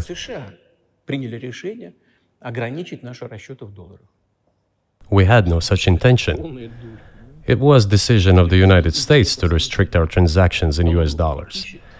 I think it is complete foolishness from the point of view of the interests of the United States itself and its taxpayers, as it damages the US economy, undermines the power of the United States across the world. By the way, our transactions in yuan accounted for about 3%. Today, 34% of our transactions are made in rubles and about as much, a little over 34% in yuan. Why did the United States do this? My only guess is self-conceit. They probably thought it would lead to full collapse, but nothing collapsed. Moreover, other countries, including oil producers, are thinking of and already accepting payments for oil in yuan. Do you even realize what is going on or not? Does anyone in the United States realize this? What are you doing? You are cutting yourself off. All experts say this. Ask any intelligent and thinking person in the United States what the dollar means for the US. You're killing it with your own hands. I think that's a fair assessment. The question is what comes next, and maybe you trade one colonial power for another, much less sentimental and forgiving colonial power. I mean, is the BRICS, for example, in danger of being completely dominated by the Chinese economy in a way that's not good for their sovereignty? Do you worry about that? Well, we have heard those boogeyman stories before. It is a boogeyman story. We're neighbors with China. You cannot choose neighbors just as you cannot choose close relatives. We share a border of 1,000 kilometers with them. This is number one. Second, we have a centuries-long history of coexistence. We're used to it. Third, China's foreign policy philosophy is not aggressive. Its idea is to always look for compromise, and we can see that. The next point is as follows.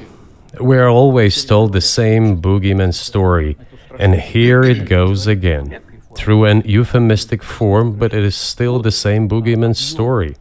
The cooperation with China keeps increasing.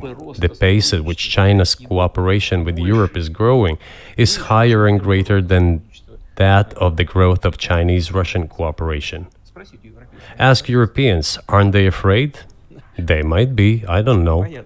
But they are still trying to access China's market at all costs, especially now that they are facing economic problems. Chinese businesses are also exploring the European market. Do Chinese businesses have small presence in the United States? Yes, the political decisions are such that they are trying to limit their cooperation with China. It is to your own detriment, Mr. Tucker, that you are limiting cooperation with China. You are hurting yourself. It is a delicate matter, and there are no silver bullet solutions, just as it is with the dollar. So, before introducing any illegitimate sanctions, illegitimate in terms of the Charter of the United Nations, one should think very carefully.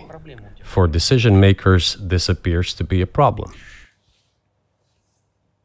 So you said a moment ago that the world would be a lot better if it weren't broken into competing alliances, if there was cooperation globally. One of the reasons you don't have that is because the current American administration is dead set against you. Do you think if there were a new administration after Joe Biden that you would be able to reestablish communication with the U.S. government? Or does it not matter who the president is?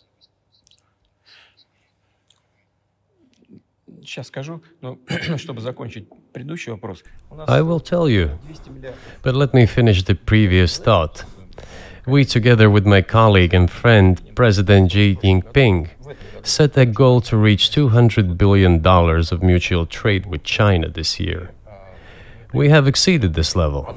According to our figures, our bilateral trade with China totals already $230 billion, and the Chinese statistics says it is $240 billion. One more important thing. Our trade is well-balanced, mutually complementary in high-tech, energy, scientific research and development. It is very balanced. As for BRICS, where Russia took over the presidency this year, the BRICS countries are, by and large, developing very rapidly. Look, if memory serves me right, back in 1992, the share of the G7 countries in the world economy amounted to 47%, whereas in 2022 it was down to, I think, a little over 30%.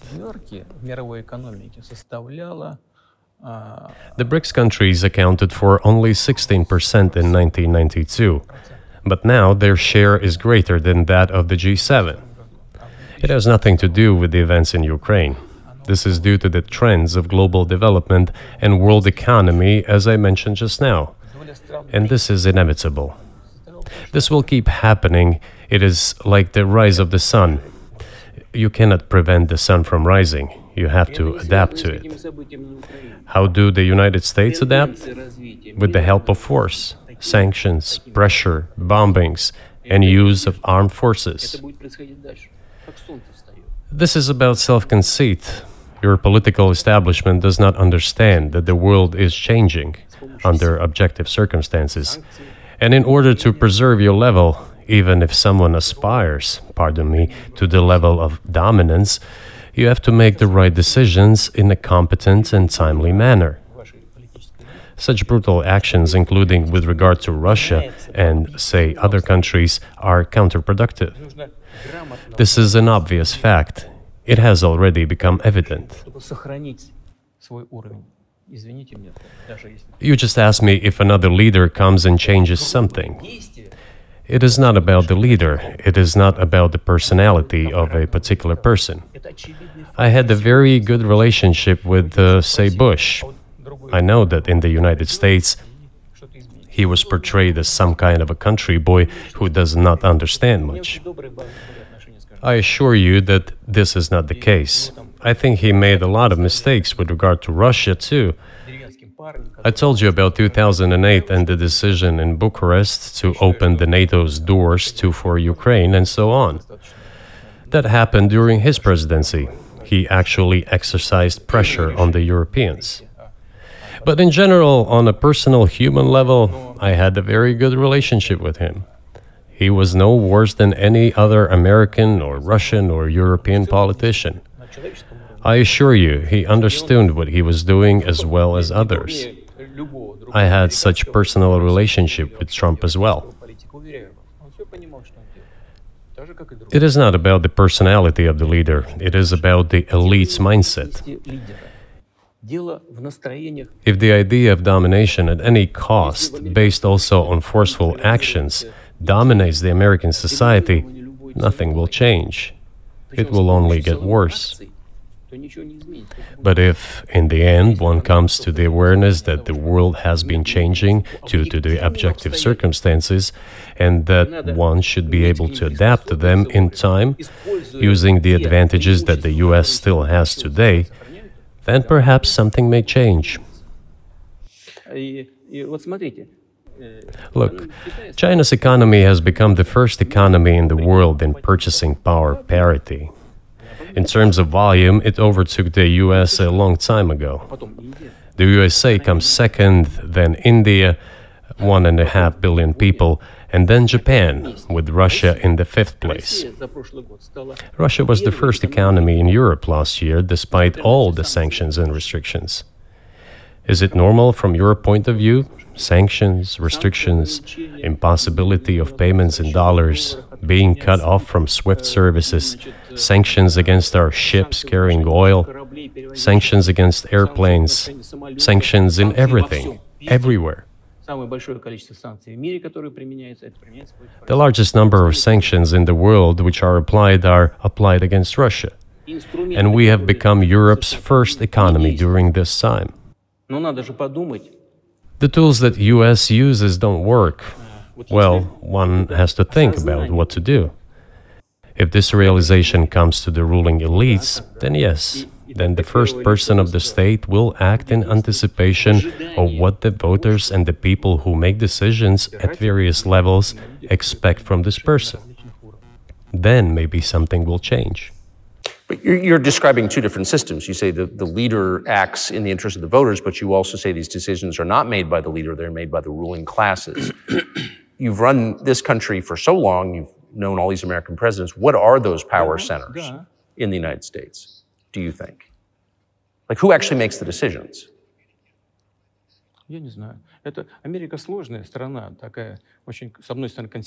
I don't know.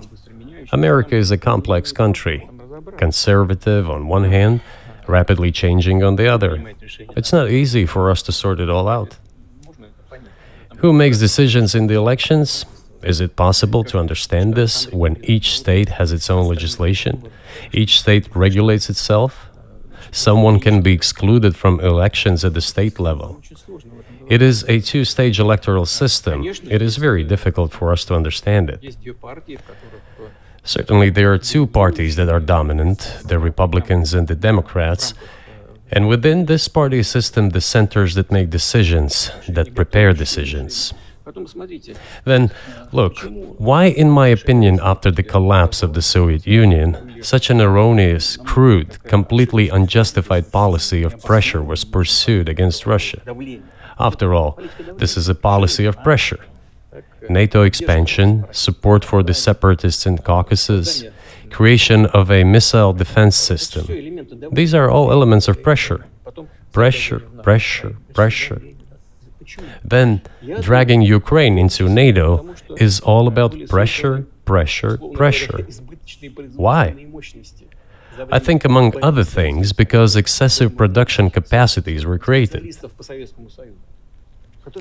During the confrontation with the Soviet Union, there were many centers created and specialists on the Soviet Union who could not do anything else. They convinced the political leadership that it is necessary to continue chiseling Russia, to try to break it up, to create on this territory several quasi-state entities, and to subdue them in a divided form, to use their combined potential for the future struggle with China. This is a mistake, including the excessive potential of those who worked for the confrontation with the Soviet Union. It is necessary to get rid of this. There should be new, fresh forces, people who look into the future and understand what is happening in the world. Look at how Indonesia is developing. 600 million people. Where can we get away from that? Nowhere. We just have to assume that Indonesia will enter, it is already in, the club of the world's leading economies, no matter who likes it or dislikes it. Yes, we understand and are aware that in the United States, despite all the economic problems, the situation is still normal, with the economy growing decently. The GDP is growing by 2.5%, if I'm not mistaken. But if we want to ensure the future, then we need to change our approach to what is changing. As I already said, the world would nevertheless change, regardless of how the developments in Ukraine end. The world is changing. In the United States themselves, experts are writing that the United States are nonetheless gradually changing their position in the world.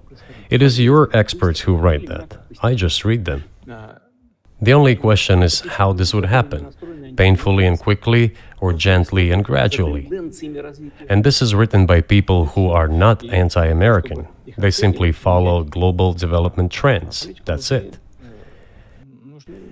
And in order to assess them and change policies, we need people who think, look forward, can analyze and recommend certain decisions at the level of political leaders. I just have to ask, you've said clearly that NATO expansion eastward is a violation of the promise you all made in 1990. It's a threat to your country. Right before you sent troops into Ukraine, the Vice President of the United States went to the Munich Security Conference and encouraged the President of Ukraine to join NATO. Do you think that was an effort to provoke you into military action? I repeat once again, we have repeatedly proposed to seek a solution to the problems that arose in Ukraine after 2014 coup d'etat through peaceful means. But no one listened to us. And moreover, the Ukrainian leaders who were under the complete US control suddenly declared that they would not comply with the Minsk agreements. They disliked everything there and continued military activity in that territory.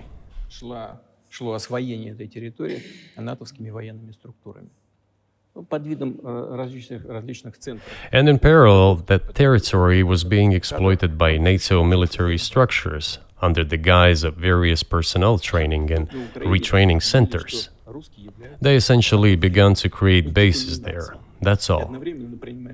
Ukraine announced that the Russians were a non-titular nationality, while passing the laws that limit the rights of non-titular nationalities in Ukraine.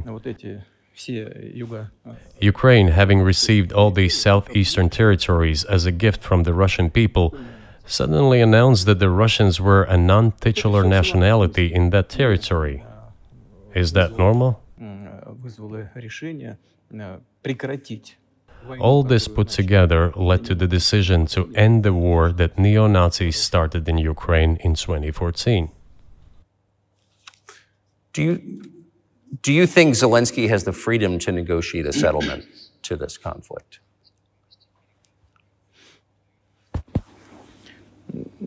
I don't know the details. Of course, it's difficult for me to judge.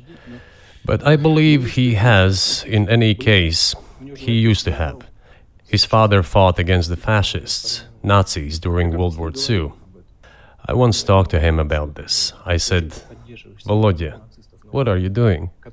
Why are you supporting neo-Nazis in Ukraine today, while your father fought against fascism? He was a frontline soldier. I will not tell you what he answered. This is a separate topic, and I think it's incorrect for me to do so. But as to the freedom of choice, why not? He came to power on the expectations of Ukrainian people that he would lead Ukraine to peace. He talked about this. It was thanks to this that he won the elections overwhelmingly. But then, when he came to power, in my opinion, he realized two things. Firstly, it is better not to clash with neo-Nazis and nationalists, because they are aggressive and very active. You can expect anything from them. And secondly, the US-led West supports them and will always support those who antagonize with Russia. It is beneficial and safe.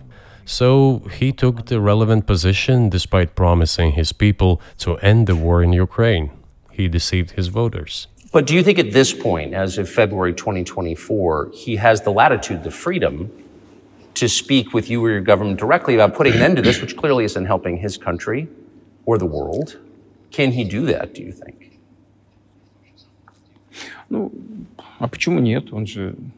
Why not? He considers himself head of state. He won the elections. Although we believe in Russia that the coup d'etat is the primary source of power for everything that happened after 2014. And in this sense, even today, government is flawed. But he considers himself the president, and he is recognized by the United States, all of Europe, and practically the rest of the world in such a capacity. Why not? He can. We negotiated with Ukraine in Istanbul. We agreed. He was aware of this. Moreover, the negotiation group leader, Mr. Arhamia is his last name, I believe still heads the faction of the ruling party, the party of the president in the Rada. He still heads the presidential faction in the Rada, the country's parliament. He still sits there. He even put his preliminary signature on the document I am telling you about. But then he publicly stated to the whole world, we were ready to sign this document, but Mr. Johnson, then the Prime Minister of Great Britain, came and dissuaded us from doing this, saying it was better to fight Russia. They would give everything needed for us to return what was lost during the clashes with Russia. And we agreed with this proposal. Look, his statement has been published. He said it publicly. Can they return to this or not? The question is, do they want it or not? Further on, President of Ukraine issued a decree prohibiting negotiations with us. Let him cancel that decree, and that's it. We have never refused negotiations, indeed. We hear all the time, is Russia ready? Yes, we have not refused. It was them who publicly refused.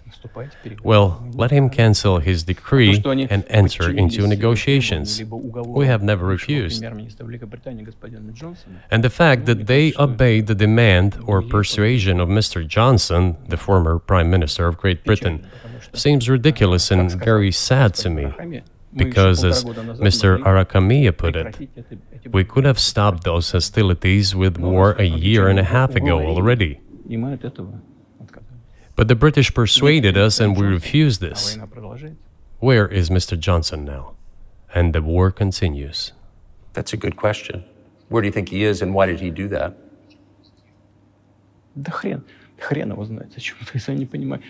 Hell knows.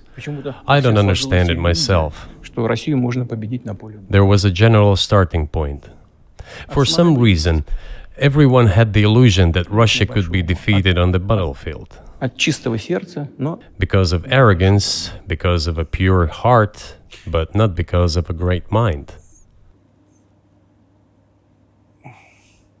You've described the connection between Russia and Ukraine. You've described Russia itself a couple of times as Orthodox. That's central to your understanding of Russia. You've said you're Orthodox. What does that mean for you? You're a Christian leader, by your own description. So what effect does that have on you?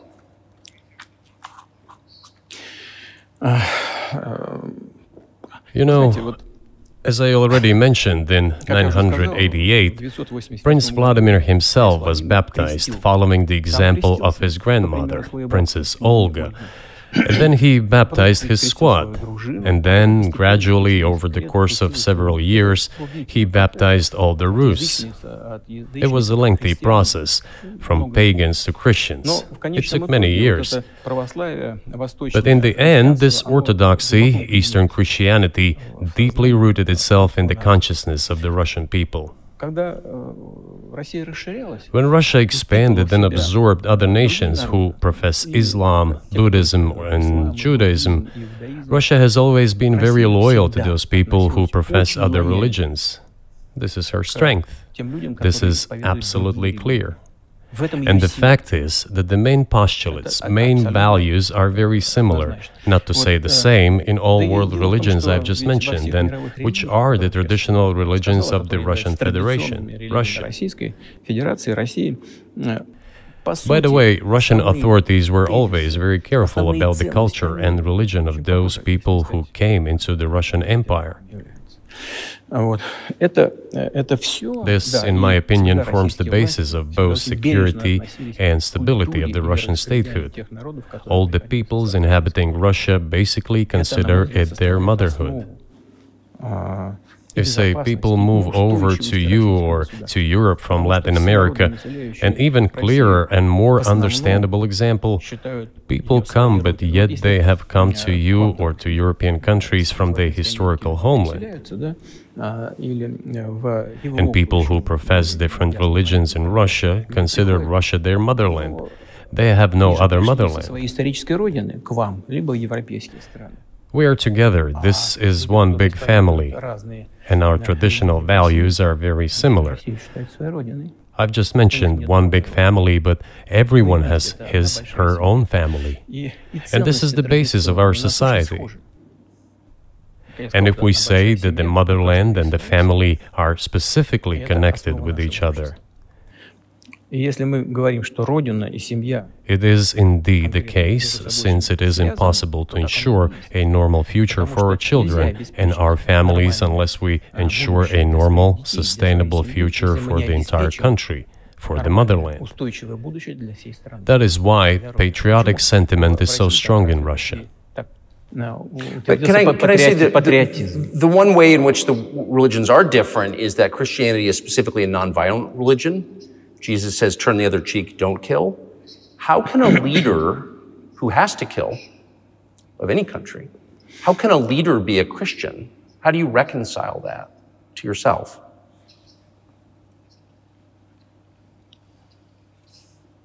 It is very easy when it comes to protecting oneself and one's family, one's homeland. We won't attack anyone. When did the developments in Ukraine start? Since the coup d'etat and the hostilities in Donbass began, that's when they started. And we're protecting our people, ourselves, our homeland and our future. As for religion in general, you know, it's not about external manifestations. It's not about going to church every day or banging your head on the floor. It is in the heart. And our culture is so human-oriented. Dostoevsky, who was very well known in the West and the genius of Russian culture, Russian literature, spoke a lot about this, about the Russian soul.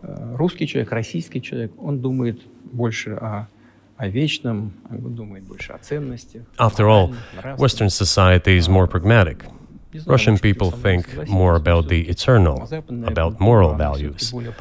I don't know, maybe you won't agree with me, but Western culture is more pragmatic after all.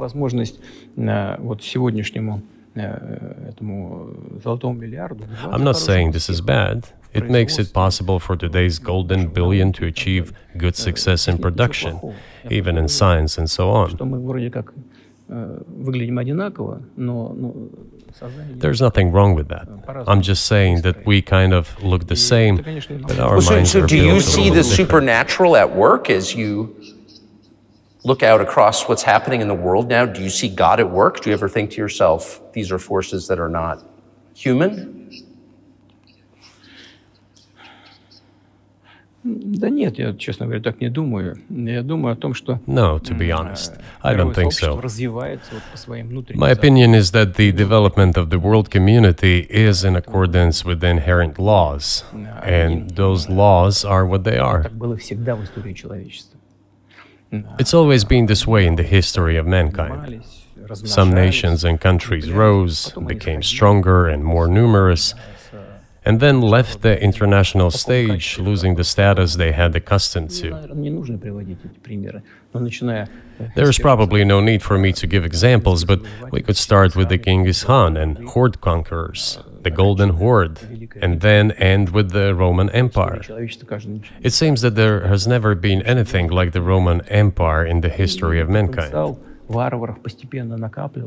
Nevertheless, the potential of the barbarians gradually grew, as did their population. In general, the barbarians were getting stronger and began to develop economically, as we would say today. This eventually led to the collapse of the Roman Empire and the regime imposed by the Romans. However, it took 5 centuries for the Roman Empire to fall apart. The difference with what is happening now is that all the processes of change are happening at a much faster pace than in Roman times. So when does the AI empire start, do you think?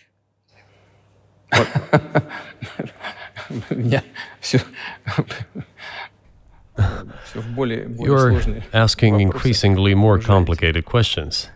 To answer them, you need to be an expert in big numbers, big data, and AI. Mankind is currently facing many threats. Due to the genetic researches, it is now possible to create a superhuman, a specialized human being, a genetically engineered athlete, scientist, military man. There are reports that Elon Musk has already had a chip implanted in the human brain in the USA. What do you think of that? Well, I think there's no stopping Elon Musk. He will do as he sees fit. Nevertheless, you need to find some common ground with him, search for ways to persuade him. I think he's a smart person, I truly believe he is. So you need to reach an agreement with him because this process needs to be formalized and subjected to certain rules.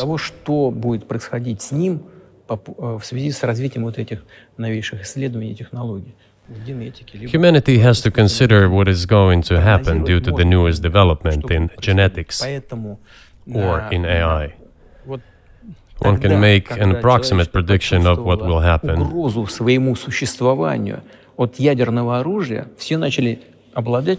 Once mankind felt an existential threat coming from nuclear weapons, all nuclear nations began to come to terms with one another since they realized the negligent use of nuclear weaponry could drive humanity to extinction.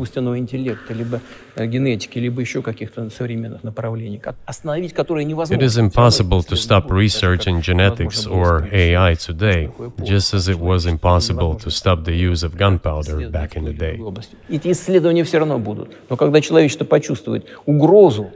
But as soon as we realize that the threat comes from unbridled and uncontrolled development of AI, or genetics, or any other field, the time will come to reach an international agreement on how to regulate these things. I appreciate all the time you've given us. I just got to ask you one last question, and that's about someone who's very famous in the United States, probably not here, Evan Gershkovich, who's the Wall Street Journal reporter. He's 32, and he's been in prison for almost a year. This is a huge story in the United States, and I just want to ask you directly, without getting into the details of it or your version of what happened, if as a sign of your decency, you would be willing to release him to us and we'll bring him back to the United States. We have done so many gestures of goodwill out of decency that I think we have run out of them. We have never seen anyone reciprocate to us in a similar manner. However, in theory, we can say that we do not rule out that we can do that, if our partners take reciprocal steps. When I talk about the partners, I first of all refer to special services. Special services are in contact with one another, they are talking about the matter in question. There is no taboo to settle this issue. We are willing to solve it. But there are certain terms being discussed via special services channels. I believe an agreement can be reached. So typically, I mean, this stuff has happened for, obviously, centuries. One country catches another spy within its borders, it trades it for one of its own intel guys in another country. I think what makes, and it's not my business, but what makes this difference is the guy's obviously not a spy, he's a kid. And maybe he was breaking your law in some way, but he's not a super spy, and everybody knows that, and he's being held hostage in exchange, which is true. With respect, it's true, and everyone knows it's true. So maybe he's in a different category Maybe it's not fair to ask for, you know, somebody else in exchange for letting him out. Maybe it degrades Russia to do that. Вы знаете, можно как угодно говорить, что такое шпион, что не шпион. You know, you can give different interpretations to what constitutes a spy, but there are certain things provided by law. If a person gets secret information and does that in a conspiratorial manner, then this is qualified as espionage. And that is exactly what he was doing. He was receiving classified, confidential information, and he did it covertly. Maybe he did that out of carelessness or his own initiative. Considering the sheer fact, this is qualified as espionage. The fact has been proven, as he was caught red-handed when he was receiving this information. If it had been some far-fetched excuse, some fabrication, something not proven, it would have been a different story then. But he was caught red-handed when he was secretly getting confidential information. What is it then? But are you suggesting that he was working for the U.S. government or NATO, or he was just a reporter who was given material he wasn't supposed to have? Those seem like very different things. I don't know who he was working for, but I would like to reiterate that getting classified information in secret is called espionage, and he was working for the U.S. Special Services, some other agencies. I don't think he was working for Monaco, as Monaco is hardly interested in getting that information. It is up to special services to come to an agreement. Some groundwork has been laid. There are people who, in our view, are not connected with special services. Let me tell you a story about a person serving a sentence in an allied country of the U.S. That person, due to patriotic sentiments, eliminated a bandit in one of the European capitals. During the events in the Caucasus, do you know what he was doing? I don't want to say that, but I will do it anyway. He was laying our soldiers, taken prisoner, on the road and then drove his car over their heads. What kind of person is that? Can he even be called human? But there was a patriot who eliminated him in one of the European capitals. Whether he did it of his own volition or not, that is a different question. Yeah, but Evan Gershkovich didn't do that. I mean, that's a completely different... I mean, this is a 32-year-old like, newspaper reporter. He committed something different.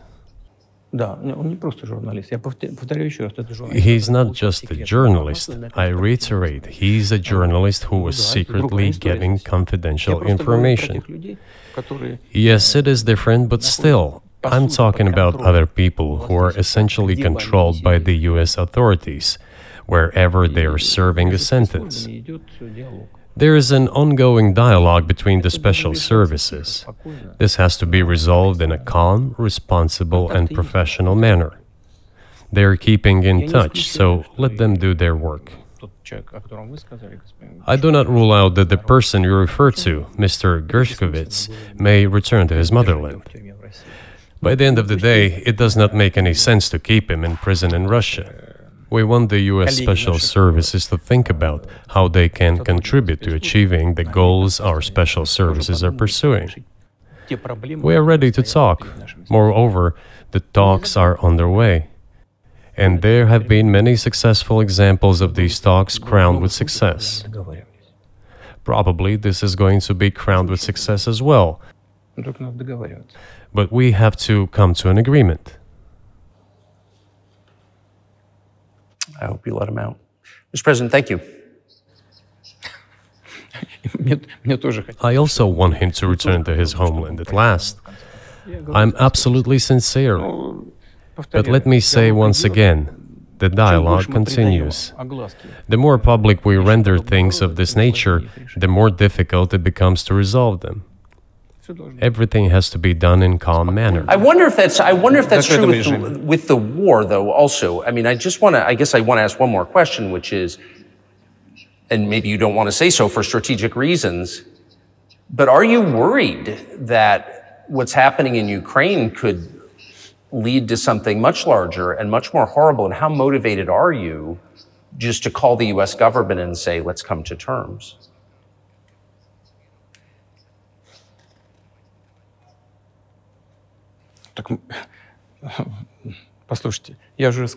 I already said that we did not refuse to talk. We are willing to negotiate. It is the Western side, and Ukraine is obviously a satellite state of the U.S. It is evident. I do not want you to take it as if I am looking for a strong word or an insult, but we both understand what is happening. The financial support, $72 billion US, was provided. Germany ranks second, then other European countries come. Dozens of billions of US dollars are going to Ukraine. There's a huge influx of weapons.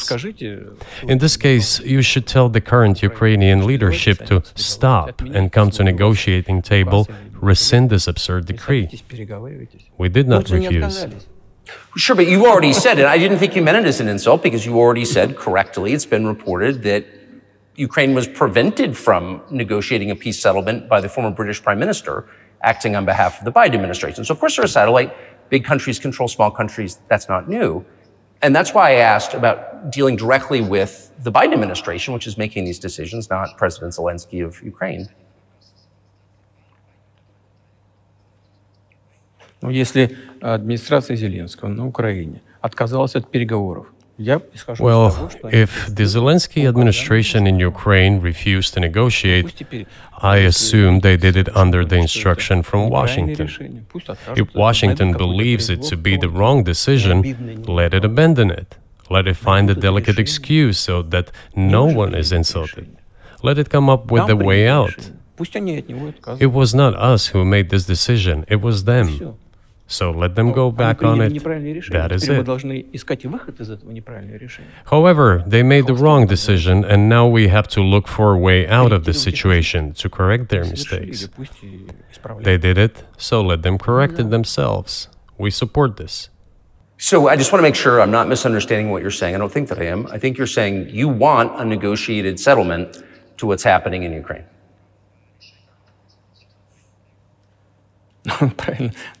Right.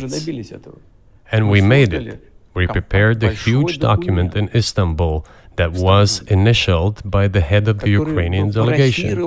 He affixed his signature to some of the provisions, not to all of it. He put his signature and then he himself said, we were ready to sign it and the war would have been over long ago, 18 months ago. However, Prime Minister Johnson came, talked us out of it, and we missed that chance. Well, you missed it, you made a mistake, let them get back to that, that is all. Why do we have to bother ourselves and correct somebody else's mistakes?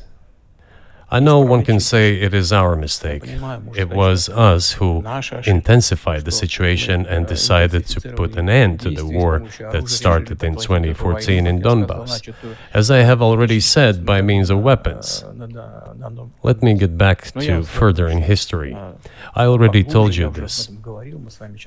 We were just discussing it. Let us go back to 1991, when we were promised that NATO would not expand, to 2008, when the doors to NATO opened to the declaration of state sovereignty of Ukraine, declaring Ukraine a neutral state. Let us go back to the fact that NATO and US military bases started to appear on the territory of Ukraine, creating threats to us. Let us go back to coup d'etat in Ukraine in 2014. It is pointless though, isn't it? We may go back and forth endlessly, but they stopped negotiations. Is it a mistake? Yes. Correct it. We are ready. What else is needed? Do you think it's too humiliating at this point for NATO to accept Russian control of what was 2 years ago Ukrainian territory?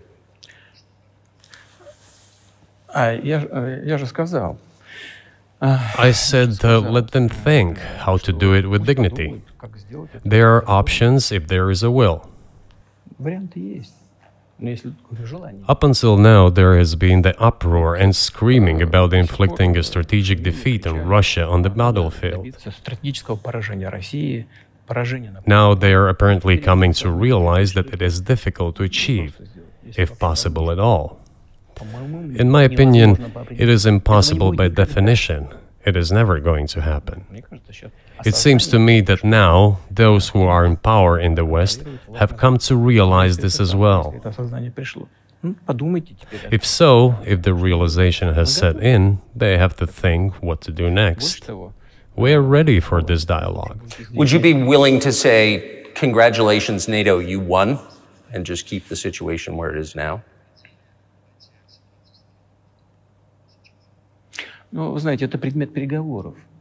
You know, it is a subject matter for the negotiations. No one is willing to conduct, or to put it more accurately, they are willing, but do not know how to do it. I know they want to. It is not just I see it, but I know they do want it. But they are struggling to understand how to do it. They have driven the situation to the point where we are at. It is not us who have done that, it is our partners, opponents who have done that. Well, now let them think how to reverse the situation. We're not against it. It would be funny if it were not so sad. This endless mobilization in Ukraine, the hysteria, the domestic problems, sooner or later it will result in agreement.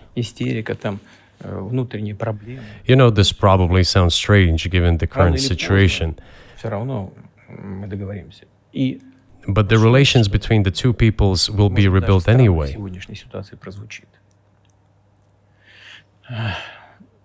It will take a lot of time, but they will heal. I'll give you very unusual examples. There is a combat encounter on the battlefield. Here's a specific example. Ukrainian soldiers got encircled. This is an example from real life. Our soldiers were shouting to them, "There is no chance, surrender yourselves, come out and you will be alive." Suddenly, the Ukrainian soldiers were screaming from there in Russian, perfect Russian, saying, "Russians do not surrender," and all of them perished. They still identify themselves as Russian.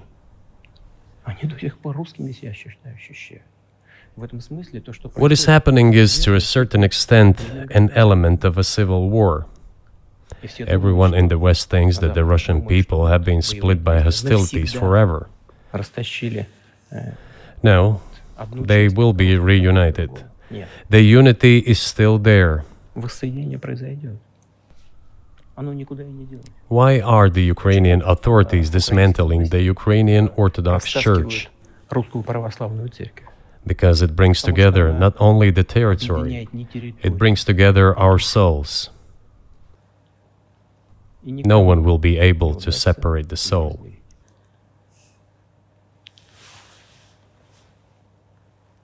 Shall we end here, or is there anything else? No, I think that's great. Thank you, Mr. President. Free speech is bigger than any one of virtue. Patriots, that was literally one of the most important interviews we've had in our time. And to be quite frank, I think it was an outstanding interview until Tucker got to the end and then got obsessed with a journalist that was arrested, Wall Street journalist. What Tucker has a problem with, and I think that most journalists do, is the acceptance that the CIA runs so many assets through the journalist community. And it's unfortunate, because I think up until that point, it was a very well-conducted interview. Other than the first 30 minutes, where I think also Tucker missed the point of the importance of the historical references for Russia. We're a young country. We're naive, we're foolish, we're arrogant. And we don't value our own history, let alone others. History, and having a degree in history with a minor in Russian history. History is the foundation of who we are. It's our identity. If you notice, if it wasn't important, then the left wouldn't be spending so much time trying to rewrite it and erase everything that we knew and what we see in ourselves.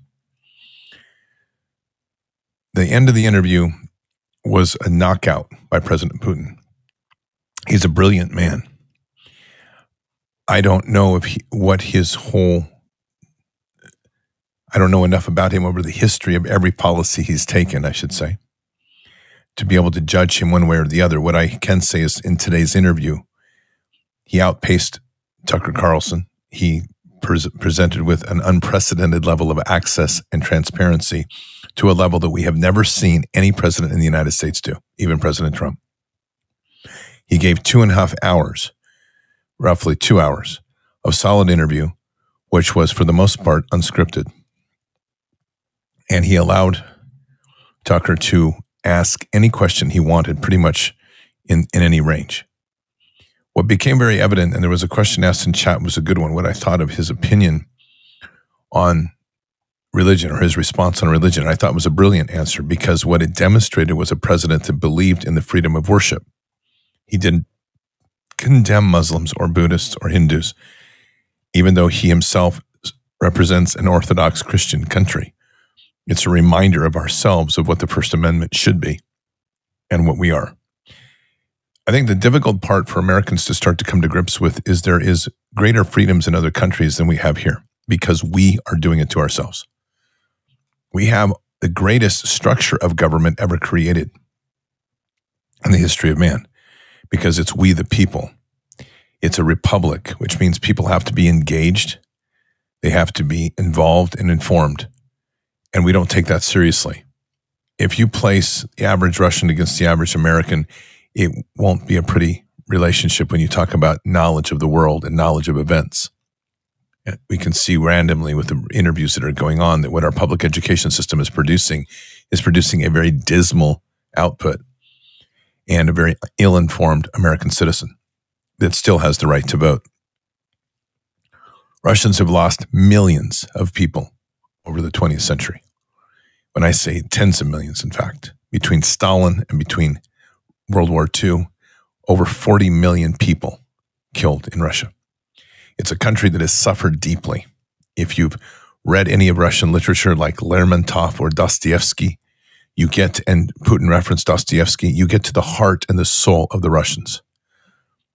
Poetry is heavy and dark because the Russian soul is heavy and dark, but it's informed, it's proud of its nation, it's a good nation. And I'm not sitting here waving the Russian flag, but there's a time that we have to take a pause and get off our pedestal of the land of the free and the brave and this nonsense, apple pie, Chevrolet, whatever else we've got going on that with some hot dogs that according to the latest study all have human DNA in them, so here's that.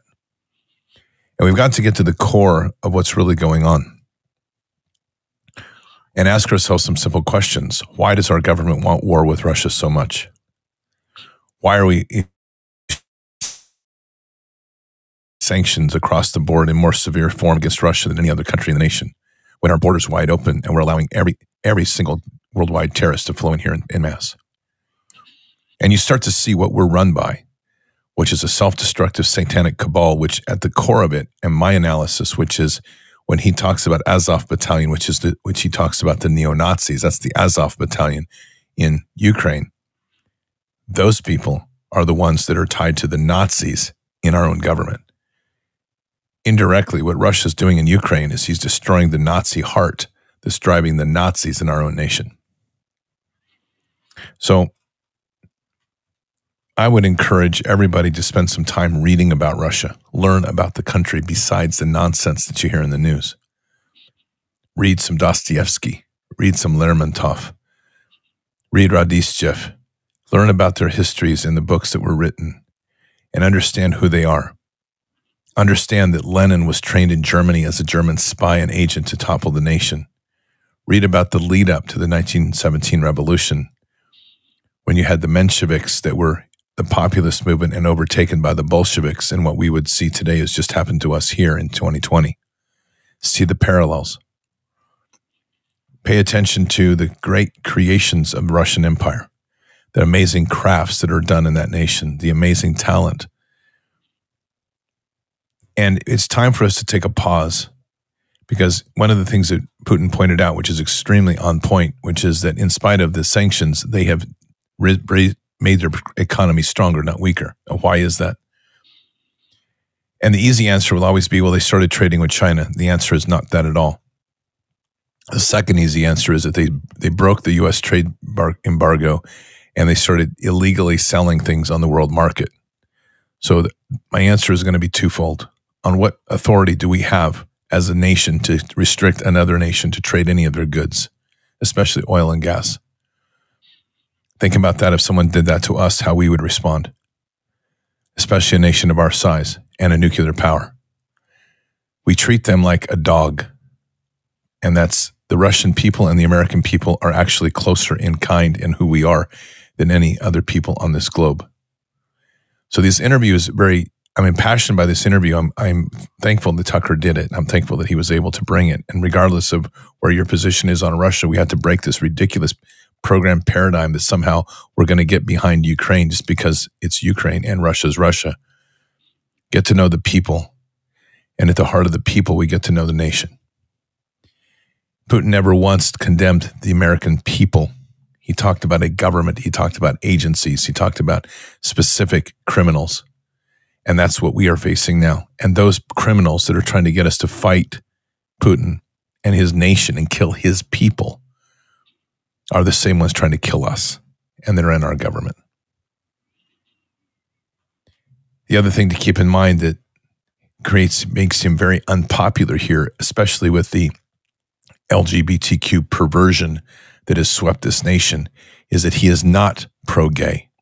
He's pro-heterosexual. There's a man and a woman. He's pro-family.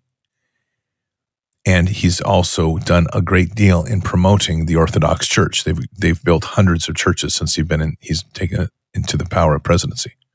He's not perfect by any means. And I know for a fact that there's a lot of prayer around him to lift him up in prayer and to bring him closer to his relationship in Christ, which is good. But in spite of being in the KGB, and in spite of being a man that went through the KGB, which was under the Soviet Union, which at that point was, you could not be of a religious faith. He still held on to his faith. That's quite a man, if you think about it. So it's time that we break down these paradigms in a big way. We have to stop hating that simply because our government says so. I would encourage you to travel to Russia. It's one of the places I want to go. And it's a place that would be, I think, an eye-opening. I know that every single time I've traveled to a country, it's never as I think it is. It's always much more unique, much more enjoyable in so many ways. And it's always down to the people. Russia's diversity of cultures far exceeds ours. And their innovation and their national pride puts us to shame at this point in time. We need to get back to who we were, not who they want us to be. And the things that Putin pointed out as well, which is the acceleration of technology, which Tucker, I don't think, did an extremely good job in laying it out, talking about the AI state or talking about the development of those sorts of issues. Putin responded very well. And in sum, if you listen to what he said, was the fact that we need to start getting controls on this technology because it's running out of pace. And it's the Americans, once again, that are pushing the windows, which we are. I mean, whether you like it or not, China has managed to the technology that it has because our people sold it to them. And so when we want to talk about labs and genetic modification, most of that came from our labs that partnered with their labs, all for the sake of money. We will not win this war unless we win every battle based on a moral shift in this nation. The American public is going to go through a very heavy time until we get a moral shift in our nation. And ultimately that means we have to return to the fundamentals. You could throw out every textbook in this nation and you could go to two things to teach in school, and you would score 100% on great Americans: the Bible and our founding documents, Declaration of Independence, the Constitution, and the Bill of Rights. If you did nothing more than that and taught people basic math and how to do basic math, the change in this nation would be profound. And that's where we have to really begin. So thank you for being here tonight. I think it was one of the more important shows that we played here, even though it's not my own. It was a very historically important interview. And so for that reason, I wanted to make the shift. And I also want to say again, I do make observational points for just the way that some of the interview was conducted, but major thanks and hat tip to Tucker for having the courage to do the interview. It's easy to criticize posts rather than what he went through to get there. So all that said, giving him a lot of grace, he did something that no one else had the courage to do, and he did it well. And he allowed for a very open forum to give the world a great deal of very critical and important information from a president who the Western world has shunned because they want their people hating him so that they can declare war and spin the world into an abyss of hell. Our leadership, not theirs. Our leadership, not Putin, is the problem. We have the tyranny. We have the satanic cults, not them. And that's the hard, dark reality of the world we're in right now. We have to clean our house, and we need to clean it soon. Patriots, keep your head up and your eyes forward. Never bow to evil, never relent, always press into the fight. God is with us. He'll never forsake us. And in the end, God always wins. But we are here in this time, in this place, for just such a time as this. We are at war. So walk boldly and fearlessly with Christ. Occupy the land. Expand the kingdom. Subdue the enemy. Mission forward. Patriots, I'll see you tomorrow morning for Bended Knee. Until then, or until the next time, God bless. Good night. Thank you. And out for now. Oh, I wanna feel something. I just wanna breathe.